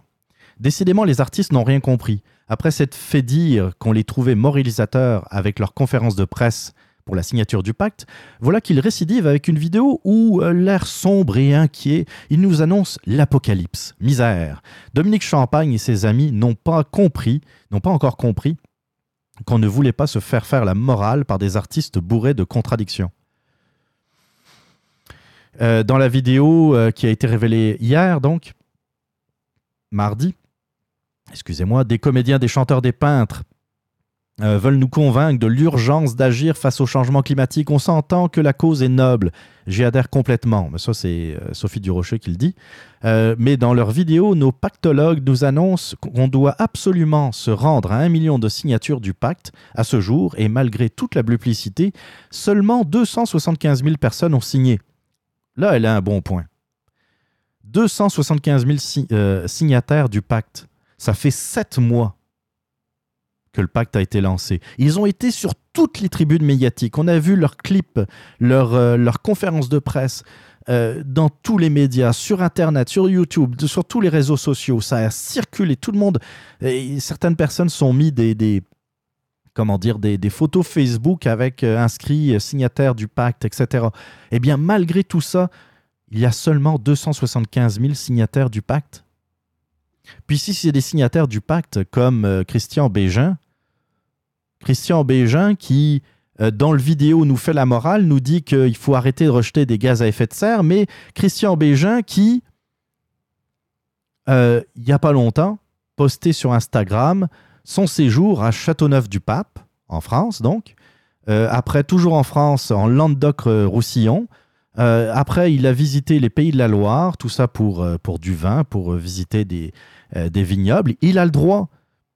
Il a le droit de voyager en France. Mais à partir de là, nous fait pas la morale par rapport au pacte. C'est complètement contradictoire.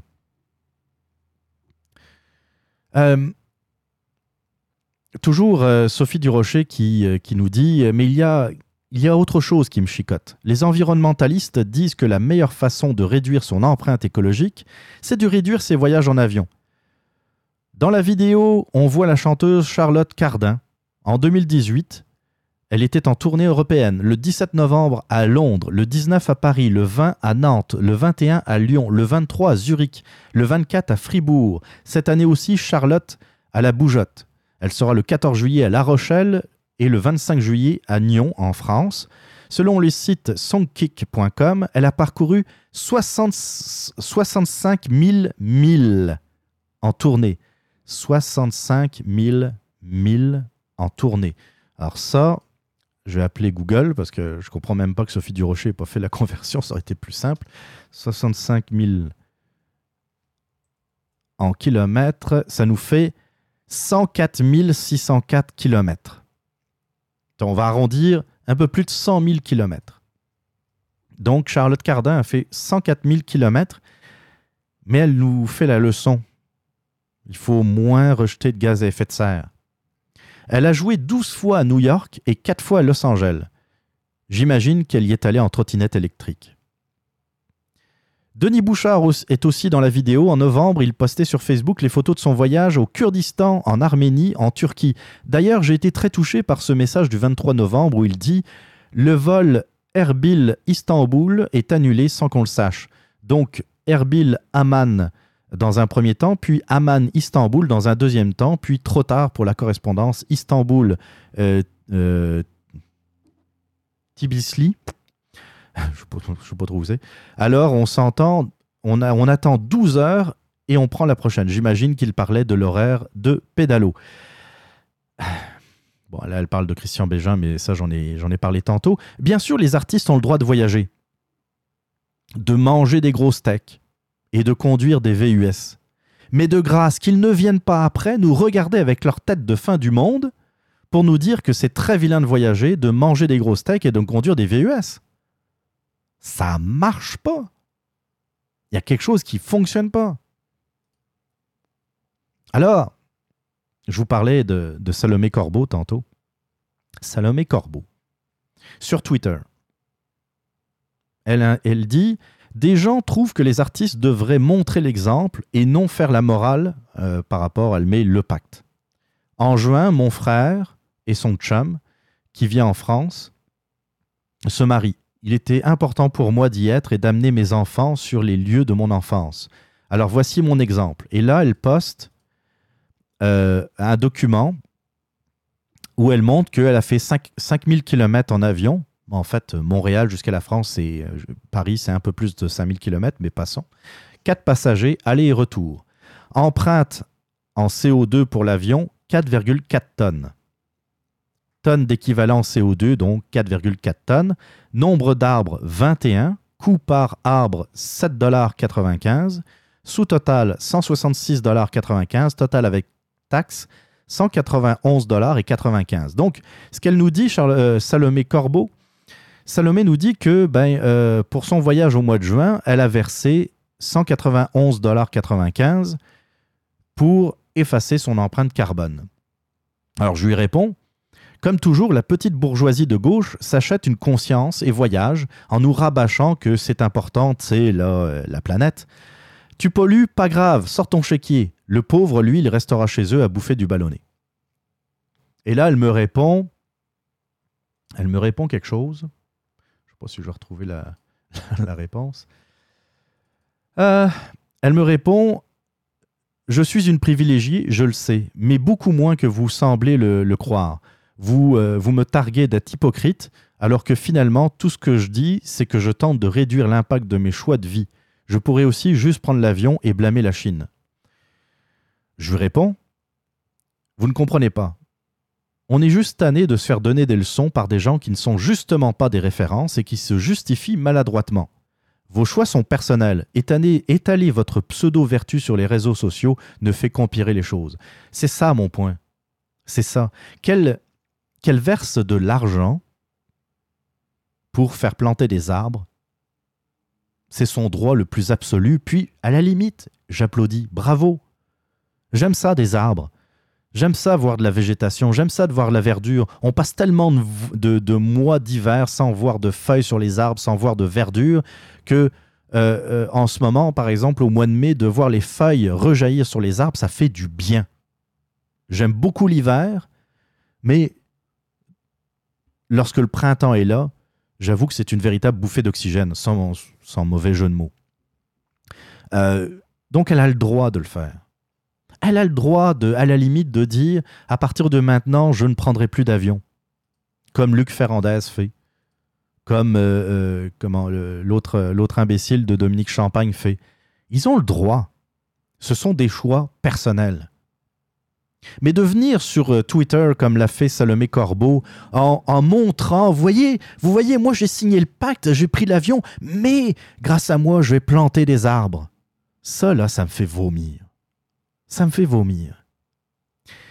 Quand vous donnez euh, une pièce à un itinérant, est-ce que vous faites un selfie avec lui pour, euh, montrer à vos suiveux combien vous êtes bon et généreux? Lorsque euh, vous faites un don, mettons, à la Société canadienne contre le cancer, est-ce que vous mettez une photo du chèque ou du virement Interac que vous avez fait à la Société canadienne du cancer? Si vous faites un don à euh, Opération Enfant Soleil, est-ce que vous prenez un selfie lorsque vous mettez à la poste le chèque que vous envoyez euh, à l'opération Enfant Soleil?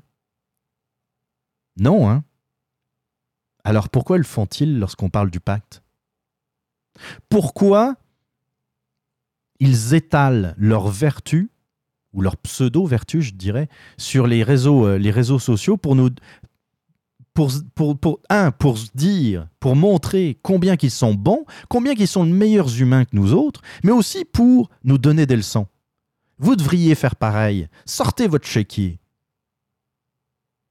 Le problème, en plus, puis j'en ai pas parlé, mais c'est que toute cette. Euh, euh tout, tout cet argumentaire par rapport au changement climatique, aux gaz à effet de serre et surtout la responsabilité humaine des gaz à effet de serre n'est pas complètement clair, n'est pas complètement prouvé. Euh, dans le vidéo, on parle, on a choisi de croire les scientifiques. Quels scientifiques? Oui, il y a des scientifiques qui croient à l'origine humaine du réchauffement climatique, c'est tout à fait vrai. Mais pourquoi on ne parle pas des autres scientifiques? Pourquoi on ne parle jamais des autres scientifiques comme euh, euh, Vincent Courtillot, par exemple, professeur en, comment dire, euh, en physique, en géophysique, qui nous dit que oui, il y a des changements climatiques. non, c'est pas nécessairement l'origine humaine. C'est pas nécessairement d'origine humaine. Lui, il a réussi à démontrer une théorie, a montré une théorie en tout cas, comme quoi le réchauffement, enfin, le réchauffement climatique serait pas mal lié à l'activité solaire. Pourquoi on n'en entend pas parler? Bien parce qu'il ne fait pas partie du mouvement. Il ne fait pas partie de, de la pensée émergente, de la pensée dominante qui fait que on doit se flageller parce que l'homme, et en particulier l'homme blanc, est responsable de tout l'homme blanc est responsable euh, de la disparition de certaines espèces animales. L'homme blanc est responsable de la disparition de la forêt amazonienne. L'homme blanc est, responsable du réchauffement climatique. C'est logique. Il y a toute une logique en arrière de ça. Puis en plus, ça permet à des mouvements de gauche de combattre le capitalisme, parce que, selon eux, le capitalisme est le moteur du réchauffement climatique. Sauf que, quels sont les pays qui polluent le plus? La Chine, pas vraiment un pays capitaliste. L'Inde, c'est une démocratie, mais euh, le, comment dire, la structure économique du pays est pas, euh, oui, plutôt penchée vers le, euh, le capitalisme, mais c'est un capitalisme qui n'est pas, qui, est- qui est plutôt très contrôlé par l'État. La Russie, qui pendant longtemps, dans les années 80, sous le communisme, était un pays extrêmement pollueur, une industrie parmi la plus polluante au monde les États-Unis, l'Europe font beaucoup d'efforts pour euh, réduire la pollution atmosphérique. C'est pas eux les pires. Mais les mouvements de gauche profitent, sautent, sautent sur l'occasion pour, euh, dans le fond, essayer de détruire le capitalisme. Aujourd'hui même, dimanche, Michel Hébert, le grand Michel Hébert, a sorti un article par rapport euh, au Conseil national de la CAQ qui a eu lieu en fin de semaine et qui, euh, dans le fond, a fait preuve euh, hum, d'une certaine ouverture en accueillant Dominique Champagne.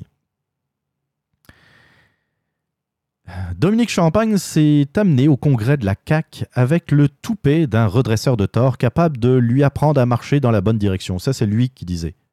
Dominique Champagne qui dit, sûr de lui, que il va apprendre à la CAQ à marcher dans la bonne direction. Tu il faut quand même avoir un ego assez démesuré pour croire que toi, le petit metteur en scène, va pouvoir montrer aux autres comment bien vivre. Encore du donnage de leçons, dans le fond. Dans son livre à lui, ça prend une réduction de 50% des gaz à effet de serre au plus sacrant et il exige un plan en 2020. Quel impact sur la population? Aucun détail encore n'a encore donné euh, par le messie autodidacte de la CAQ. Aucun détail. Et ça, c'est une, c'est quelque chose qui revient souvent parmi les, euh, euh, les extrémistes écologistes. C'est qu'ils nous disent quoi faire, mais on est- on n'a jamais, jamais, jamais le coût. On ne sait jamais combien ça va nous coûter, combien le payeur de taxes va encore devoir sortir de son porte-monnaie. Convenez par ailleurs que les gens comme Champagne ne disent jamais beaucoup. À part répéter qu'il faut sortir du pétrole, ils ne disent pas grand-chose. Catherine Dorion, Manon Massé, Patrick Bonin, Vincent Gratton, etc. Ils parlent tous une nouvelle langue de bois. Le dialecte de la vertu, un espéranto mielleux qui euh, permet les beaux sentiments et les esquive. Que pense-t-il au juste? Que disent-ils au juste plutôt? Aux sous-questions, ils donnent de sous-réponses toutes faites. On veut des bus, un autre métro, un tramway et des taxes sur l'essence. Le simplisme se répand ainsi, sans coup férir, dans les écoles secondaires, à l'université, à la télé, à l'Assemblée nationale, et on finit par oublier qu'un jour, quelqu'un, quelque part, aurait peut-être quelque chose à payer. Dans le devoir de samedi, on notait que la CAQ cite parfois la Norvège en exemple, mais que ce petit pays scandinave a exclu les mesurettes pour faire de l'environnement l'axe fondateur politique autour duquel l'économie et l'action sociale se sont développées. Ici comme ailleurs, la gauche fait euh, euh, des jolies phrases, mais néglige de dire qu'avant d'agir ainsi, la Norvège a exploité et vendu ses ressources pétrolières pour constituer un fonds souverain de 1000 milliards de dollars US. Ça aide à financer la transition vers un monde meilleur. Très intéressant point de, euh, soulevé par Michel Hébert. Et ça, à chaque fois que quelqu'un va vous dire, va vous citer l'exemple de la Norvège, il faut le rappeler. Ah oui, oui, oui, la Norvège investit beaucoup d'argent pour l'écologie. C'est tout à fait vrai. Tout à fait vrai. Il y a un virage euh, vert en Norvège. Mais en mer du Nord, la Norvège exploite le pétrole à 100%. Et comme le dit Michel Hébert, ça leur a permis d'avoir un fonds souverain de 1000 milliards de dollars. Un peu comme le riche artiste qui a l'argent pour s'acheter une Tesla, ben la Norvège a de l'argent pour être green. C'est facile, encore une fois, d'être green quand tu as de l'argent. Par contre, au Québec, les bien-pensants préfèrent l'abstraction, passer outre à la nécessité d'expliquer d'où viendrait le fric afin de se donner bonne conscience sur le champ. Beaucoup plus pauvre que la Norvège, le Québec dispose d'un foutoir appelé Fonds vert, une besace de 4 milliards servant de petite caisse verte à 15 ministères et organismes et à 100 fois plus de fonctionnaires. Il serait plus précis de la baptiser le Fonds du gaspillage vert. Il y a quelques jours à peine, le vérificateur général a fait comprendre qu'il en avait marre de répéter que la, que la reddition des comptes y était catastrophique. On dépense sans trop savoir, en touchant du bois, espérant que le climat en profitera davantage que les compagnies à numéros subventionnés. Le virage vert du Québec, c'est de la foutaise. Pas de réunion statutaire, pas de concertation, pas de suivi, aucun objectif précis, aucune obligation. Résultat, au terme de la fameuse stratégie 2015-2020, et 13 ans après la création du Fonds vert, c'est le grand trou noir. Le 16 mai 2019, le vérificateur général conclut près de cinq ans après la publication de notre rapport d'audit initial sur le fond vert, nous ne pouvons pas, nous ne pouvons que nous désoler de cette situation. Le vérificateur général nous dit qu'il est tanné de sans cesse répéter que la gestion du fond vert, c'est n'importe quoi. Mais on continue, tout va bien. Ah ben, c'est un fond vert, c'est vert. Il y a le terme vert, donc on est content. Donc, plus il y a d'argent là-dedans, plus, euh, euh, plus les écolos sont, sont, sont, ravis. À quoi ça sert? On ne sait pas trop. Ça se trouve, on finance les amis. Hein, toi, tu as un petit projet environnemental, tu vas voir le gouvernement, tu dis Hey, euh, j'ai besoin d'un financement. Et puis, je suis un ami du Parti libéral, ben, quand c'était les libéraux. Et puis, tu as Couillard qui fait un chèque, qui dit Très bien, mais on ne sait pas ce qu'on finance. C'est un peu ça ce que dit le, vérificateur général. Je continue l'article. Déjà fiscalisés jusqu'au trognon, les Québécois payent depuis des années une taxe secrète de 4,9 cents par litre d'essence, en sus des autres taxes, pour financer ce foutu fonds vert. Pratiquement 5 cents par litre. Mais ça, tout comme l'incompétence qui caractérise le ministère de l'Environnement depuis des années, on préfère ne pas en parler. Dominique Champagne, qu'on a vu partout toute la fin de semaine, fut donc bien utile au maintien du statu quo dans les officines où les dépenses inutiles sont autorisées. Dépenses de représentation, salaires, remboursement d'essence, de repas, le fond vert, c'est le bordel informatique des écolos. Et là, comme ailleurs, il n'y aura pas d'enquête.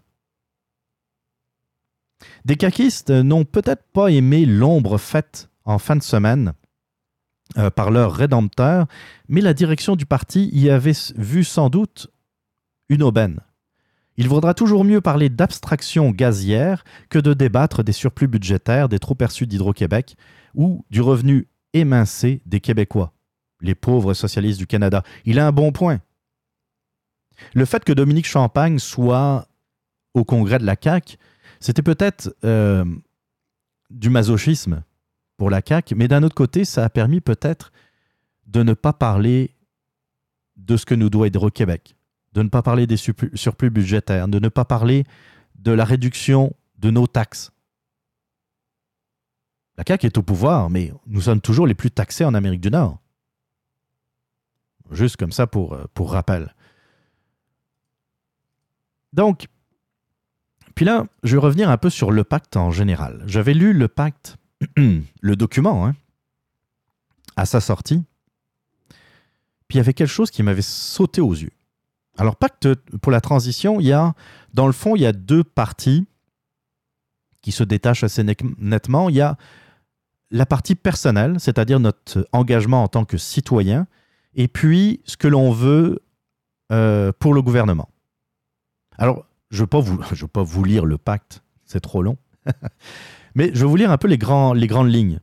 Donc, le pacte pour la transition, je m'engage je m'engage, mon nom personnel, immédiatement et pour les deux prochaines années, à mesure, à la mesure de ma réalité et de mes capacités, à réduire mes émissions de gaz à effet de serre en posant concrètement des gestes suivants. Alors, ce qui est important, c'est à la mesure de ma réalité et de mes capacités. Pétrole. Réduire ma consommation de pétrole partout où c'est possible. Consommation. Réduire ma consommation, ma consommation de déchets. Réutiliser, recycler, composter et le gaspillage sous toutes ses formes. Alimentation. Réduire ma consommation de viande. Choisir des aliments produits localement et biologiques. Empreinte écologique. Pour mesurer les effets de mon engagement, je vais évaluer mon empreinte écologique. Engagement citoyen. Par- partager mes solutions avec mes proches à la maison et au travail pour les inciter à s'engager dans, dans ce pacte. Comme je vous dis, je n'ai pas tout lu, mais c'est, dans le fond, l'idée. C'est de réduire consommation de pétrole, la consommation en général, l'alimentation, l'empreinte écologique, et puis euh, de favoriser l'engagement citoyen. Notez quelque chose de très important. À aucun moment, il y a des chiffres. À aucun moment. Vous pourrez lire le pacte de transition, votre pacte, votre engagement personnel en tant que citoyen, il n'y a aucun chiffre. On ne dit pas réduire de 10% la facture de, de- d'essence, euh, euh, de réduire euh, votre facture électrique, de réduire... Non, aucun chiffre.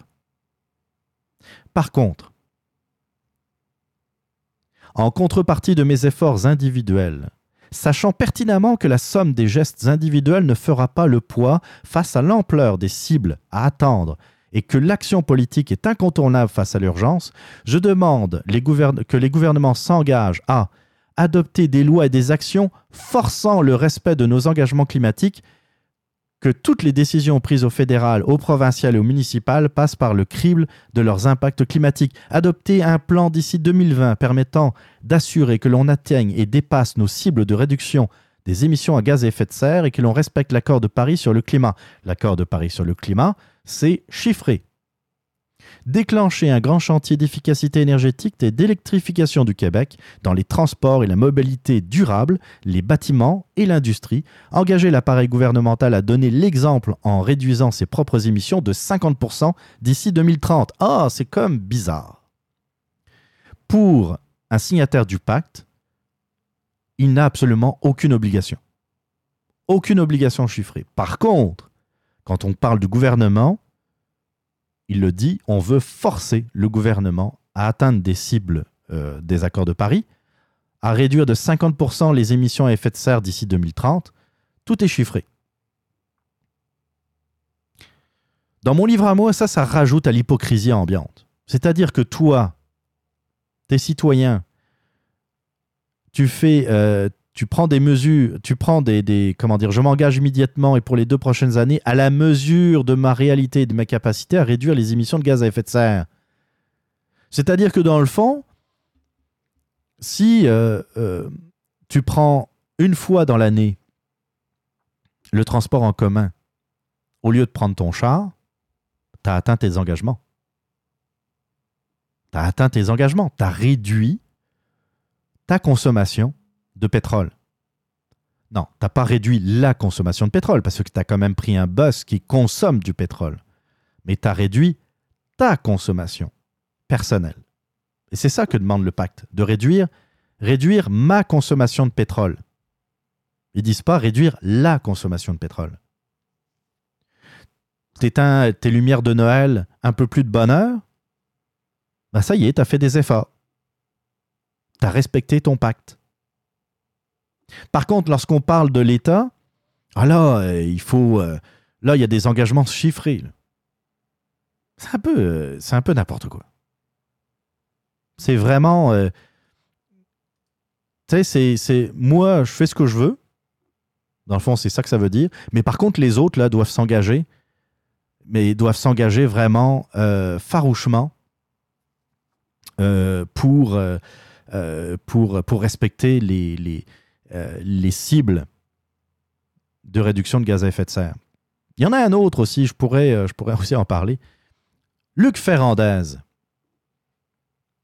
Je n'ai pas sorti l'extrait, malheureusement, où il dit que son fils sera peut-être obligé de ne pas euh, faire d'enfant. C'est un malade, hein? C'est un gros malade mental. Article de Radio-Canada qui nous dit il y, aura, un besoin, un grand besoin de leaders autoritaires, progressistes. Ça, c'est Luc Ferrandez qui le dit. un grand besoin de leaders autoritaires progressistes. Thomas Gerbet, donc euh, euh, pour Radio-Canada, le maire démissionnaire du plateau Mont-Royal, Luc Ferrandez, ne ferme pas la porte à un retour en politique dans un horizon de 10 ans. Dans l'immédiat, il veut contrebalancer la pression de droite. Quand j'ai lu ça la première fois, je dis ah, pardon, je ne dois pas être sur le bon site. On doit parler d'une nouvelle en Alberta ou je ne sais pas trop où. Come on! Dans l'immédiat, il veut contrebalancer la pression de droite qui, selon lui, s'exerce sur la mairesse de Montréal. Ben oui. Ah ben oui. Ben oui, après les changements climatiques, après les changements climatiques, la principale menace, c'est la pression de la droite à Montréal. Ah, on le sait, là, la, droite à Montréal est vraiment très très puissante. Hein. On la voit partout. Partout d'ailleurs. Hein, si, euh, si Valérie Plante a été élue, c'est parce qu'il y a eu beaucoup de pression de la droite. Come on. Puis ils mettent ça dans le journal. Ah. Alors, Radio-Canada a appris que Luc Ferrandez tentait sans succès depuis des mois d'imposer un projet radical qui inquiétait euh, le cabinet de Valérie Plante. Pour, que, le cabinet de Valérie Plante, même le cabinet de Valérie Plante s'inquiète d'un projet radical, ça devait être radical en tas.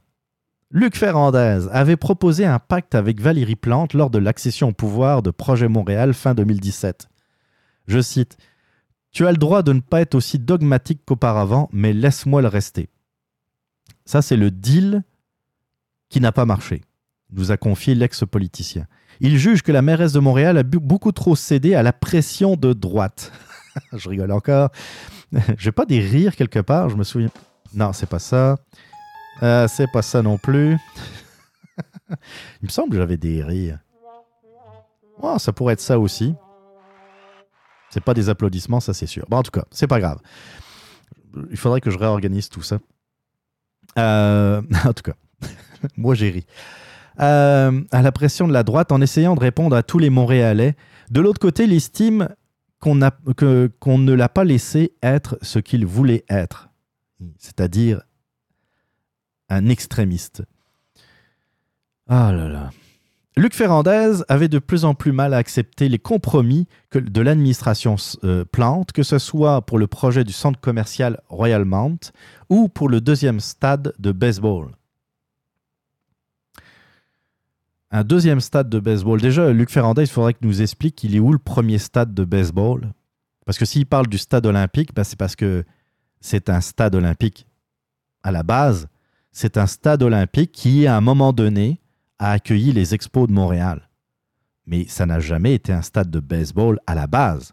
Ça n'a pas été conçu pour ça. Et d'ailleurs, une, je pense, une des raisons fondamentales pour lesquelles ça n'a jamais pogné vraiment au stade olympique, c'est parce que ce stade n'était pas fait pour accueillir euh, du baseball. le stade est et bon, le, stade était très bien pour les Jeux Olympiques, mais c'est un stade qui est, qui est froid, qui est, qui est vétuste.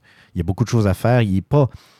Tu sais, le baseball est un sport, même si j'haïs le baseball, je suis quand même capable de reconnaître que c'est un sport convivial. C'est un sport qui, euh, qui invite à, à, bouger dans les estrades, à prendre une bière, à jaser avec, euh, avec, euh, avec le, le, les gens. le stade olympique ne permet pas ça. Et ça n'a jamais été un stade de baseball. C'est juste que les expos l'ont utilisé comme, tel. Donc, il n'y a pas de deuxième stade de baseball. Alors, je continue l'article et c'est une citation de Luc Ferrandez. Je comprends que quand tu rencontres euh, Stephen Brofman, c'est impressionnant au sujet de l'homme d'affaires qui pousse le retour des expos. Mais il faut s'attaquer de front à la société de consommation et dénoncer ses excès. Ben oui, c'est un anticapitaliste. C'est pas une nouvelle. Luc Ferrandez, c'est l'extrême gauche. C'est sûr qu'il va dénoncer la consommation, la société de consommation. Sommé par le cabinet de la mairesse de retirer une récente prise de position controversée sur Facebook, c'est là où il dit fuck you, vous vous souvenez? À propos des changements climatiques, il a trouvé le geste indélicat. En fait, Luc Ferrandez n'en pouvait plus de ravaler sa salive. Avec cette démission, il déclare forfait dans sa capacité à influencer l'hôtel de ville de l'intérieur. Selon nos sources, la rupture devenait inévitable. Le cabinet de Val- Valérie Plante et le comité exécutif présidé par Benoît Doré s'agaçaient de plus en plus des prises de position privées et publiques du maire du plateau Mont-Royal. Bon, en fait, ça date pas d'hier. Euh, euh, moi, je me souviens, en- au cours même de son premier mandat, Luc Ferrandez, à un moment donné, avait dit qu'il n'en pouvait plus et puis que peut-être qu'il démissionnerait. Tu sais, Euh, ça n'a jamais, été- ça jamais été pour lui.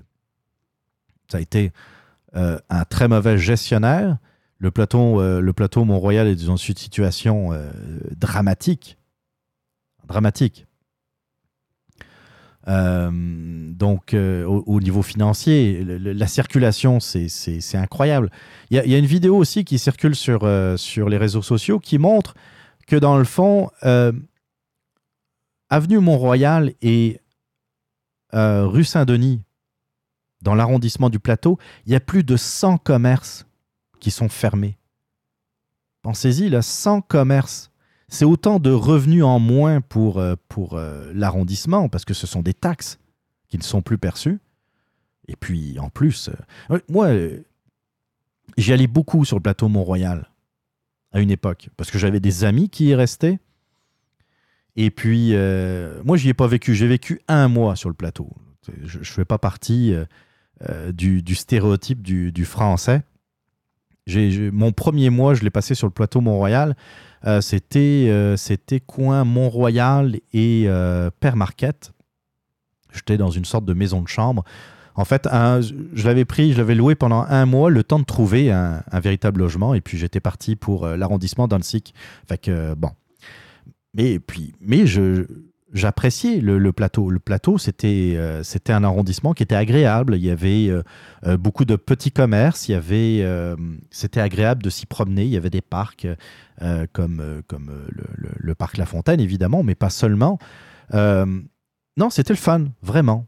C'était un, un- un arrondissement qui était accueillant.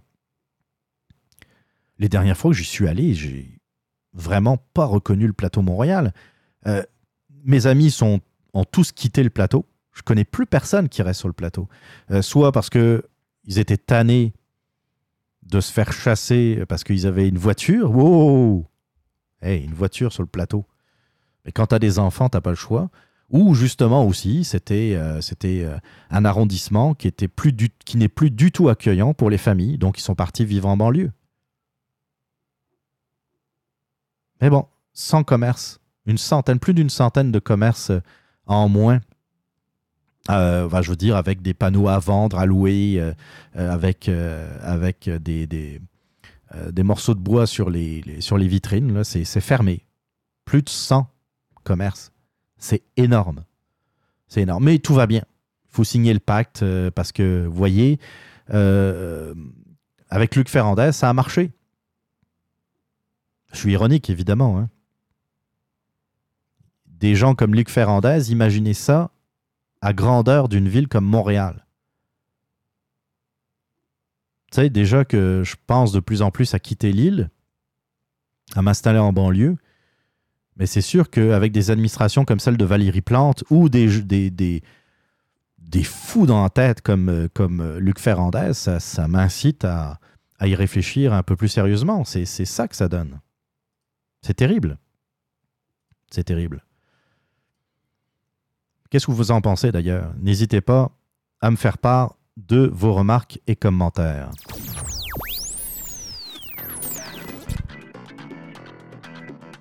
Vous voulez réagir, vous avez des commentaires, des opinions ou tout simplement des questions, la boîte vocale du Radioblog est faite pour vous. Rendez-vous sur le www.radioblog.ca, rubrique boîte vocale, ou appelez directement au 438 300 6833 438 300 68 33 et votre message pourrait passer dans une prochaine émission. La boîte vocale du Radioblog, c'est l'occasion de vous faire entendre.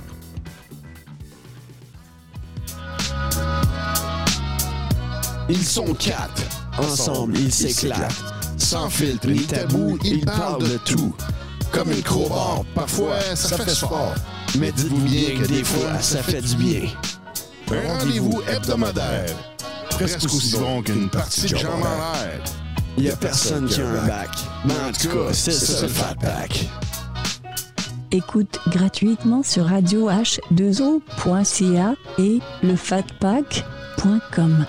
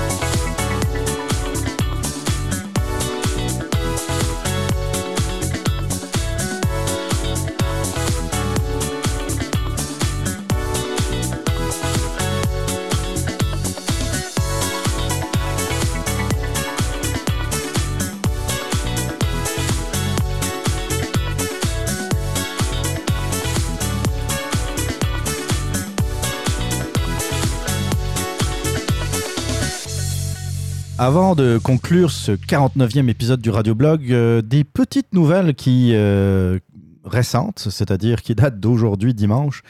Euh, je parlais de la CAC tantôt et du Conseil national de la CAC euh, qui a eu lieu en fin de semaine et euh, le, léger. La firme de sondage léger, c'est pas une de mes préférées, mais c'est la plus grosse qu'il y a au Québec, fait qu'on est obligé de faire avec malheureusement, a publié les intentions de vote au Québec et c'est chose assez incroyable, je dois vous dire, euh, très, sincèrement. La CAQ trône à 46% des intentions de vote. 46%, c'est 10 points de plus que lors des dernières élections. Et euh, d'après les commentateurs, c'est du jamais vu dans l'histoire politique récente au Québec. Moi, je vous dirais que c'est plus en lien avec l'état des deux vieux partis que sont le Parti libéral du Québec et euh, le Parti québécois. C'est surtout ça qui, qui fait que, dans le fond, il y a un vide qui s'est créé et que, qui bénéficie, qui bénéficie euh, euh, beaucoup à la CAQ. Euh, le, Parti libéral est à 23%, le Parti québécois à 14% et Québec solidaire à 13%. Donc ça, c'était une, une petite brève de fin d'émission et puis une petite nouvelle aussi de ce qui se passe, de ce qui se passe en France en ce moment. C'est les résultats qui, euh, qui sont en train de tomber par rapport à l'élection européenne, donc euh, l'élection au Parlement européen, euh, qui, qui a lieu aujourd'hui même, ce dimanche. Et là, on voit les, les premiers résultats sont sortis. C'est les estimations de, de vote et c'est la liste de, du Rassemblement national. Donc, c'est le nouveau nom qui a été donné au Front national, qui arrive euh, quand même bien en tête avec 23,7%, suivi par le parti d'Emmanuel Macron, euh, la République en marche, à 22,4%, donc juste derrière euh, l'ancien Front National, le, Renouveau National. En troisième position, c'est Europe Écologie, donc c'est les, les Verts, les Greens, qui arrivent avec 13,2% des voix. Donc quand même en arrière, mais ils sont troisième. C'est assez, euh, assez incroyable. Euh, les Républicains, donc c'est la, droite, euh, la droite traditionnelle, qui fait 8,2%. La France insoumise, donc c'est l'extrême gauche, 6,3%. Le Parti socialiste, donc l'ancien parti qui était au pouvoir sous François Mitterrand, entre autres, et puis, comment dire, François Hollande également, 6,3%. Donc, un peu, euh, ben, c'est pas à l'image du Québec. Il faut pas confondre les deux choses. Mais on voit que, euh, un peu comme le Parti libéral du Québec et le Parti québécois, la, droite traditionnelle, donc euh, euh, les républicains, et puis le Parti socialiste se sont complètement écroulés. Je m'attendais pas, hein, d'ailleurs, je m'attendais à un meilleur score de la droite traditionnelle parce que le- leur candidat, François-Xavier Bellamy, est, et je le considère quand même comme euh, assez bon. Il est jeune, euh, il a de bonnes idées, pas que des bonnes idées, mais il en a. Euh, 8,2%, c'est vraiment une, catastrophe. Euh, puis bon, le, le, le Front National, euh, Rassemblement National qui est en tête, pour moi, c'est pas vraiment une surprise. Donc, c'est les, eurosceptiques qui ont gagné en France. Euh, ça changera rien. Je vous le dis tout de suite. Vous allez entendre des commentateurs euh, à Radio-Canada, à TVA, dire euh, qu'est-ce qui va se passer, la France va-t-elle sortir de l'Europe Euh, Il se passera rien. C'est les élections du Parlement européen, c'est très, symbolique. Tu n'as absolument aucun pouvoir. Même si le Rassemblement national et puis Marine Le Pen veulent sortir la France de l'Europe, même s'ils sont arrivés premiers, euh, ils pourront pas le faire. Ça changera absolument rien.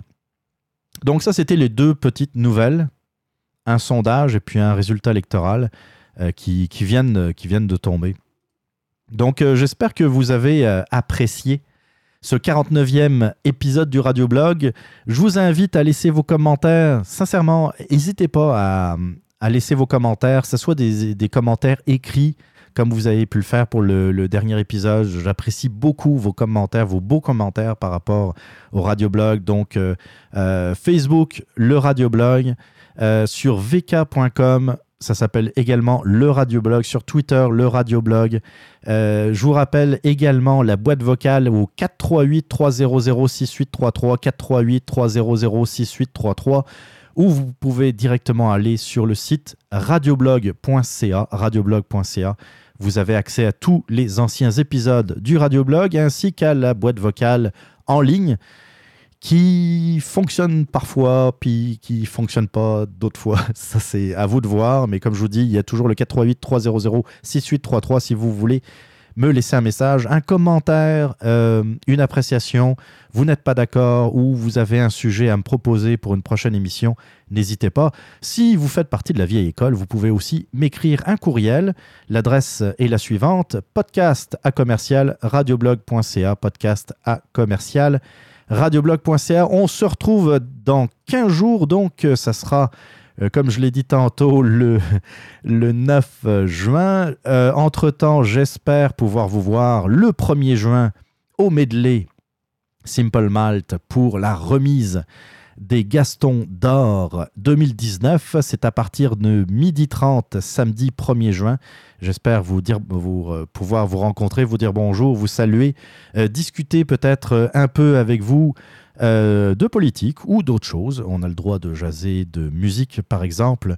On va finir donc en musique. Je vous souhaite une, euh, très bonne semaine et euh, portez-vous bien en attendant. Donc c'est Get Lucky de Daft Punk. C'est tout de suite pour le radioblog. On se retrouve dans 15 jours. Bye bye.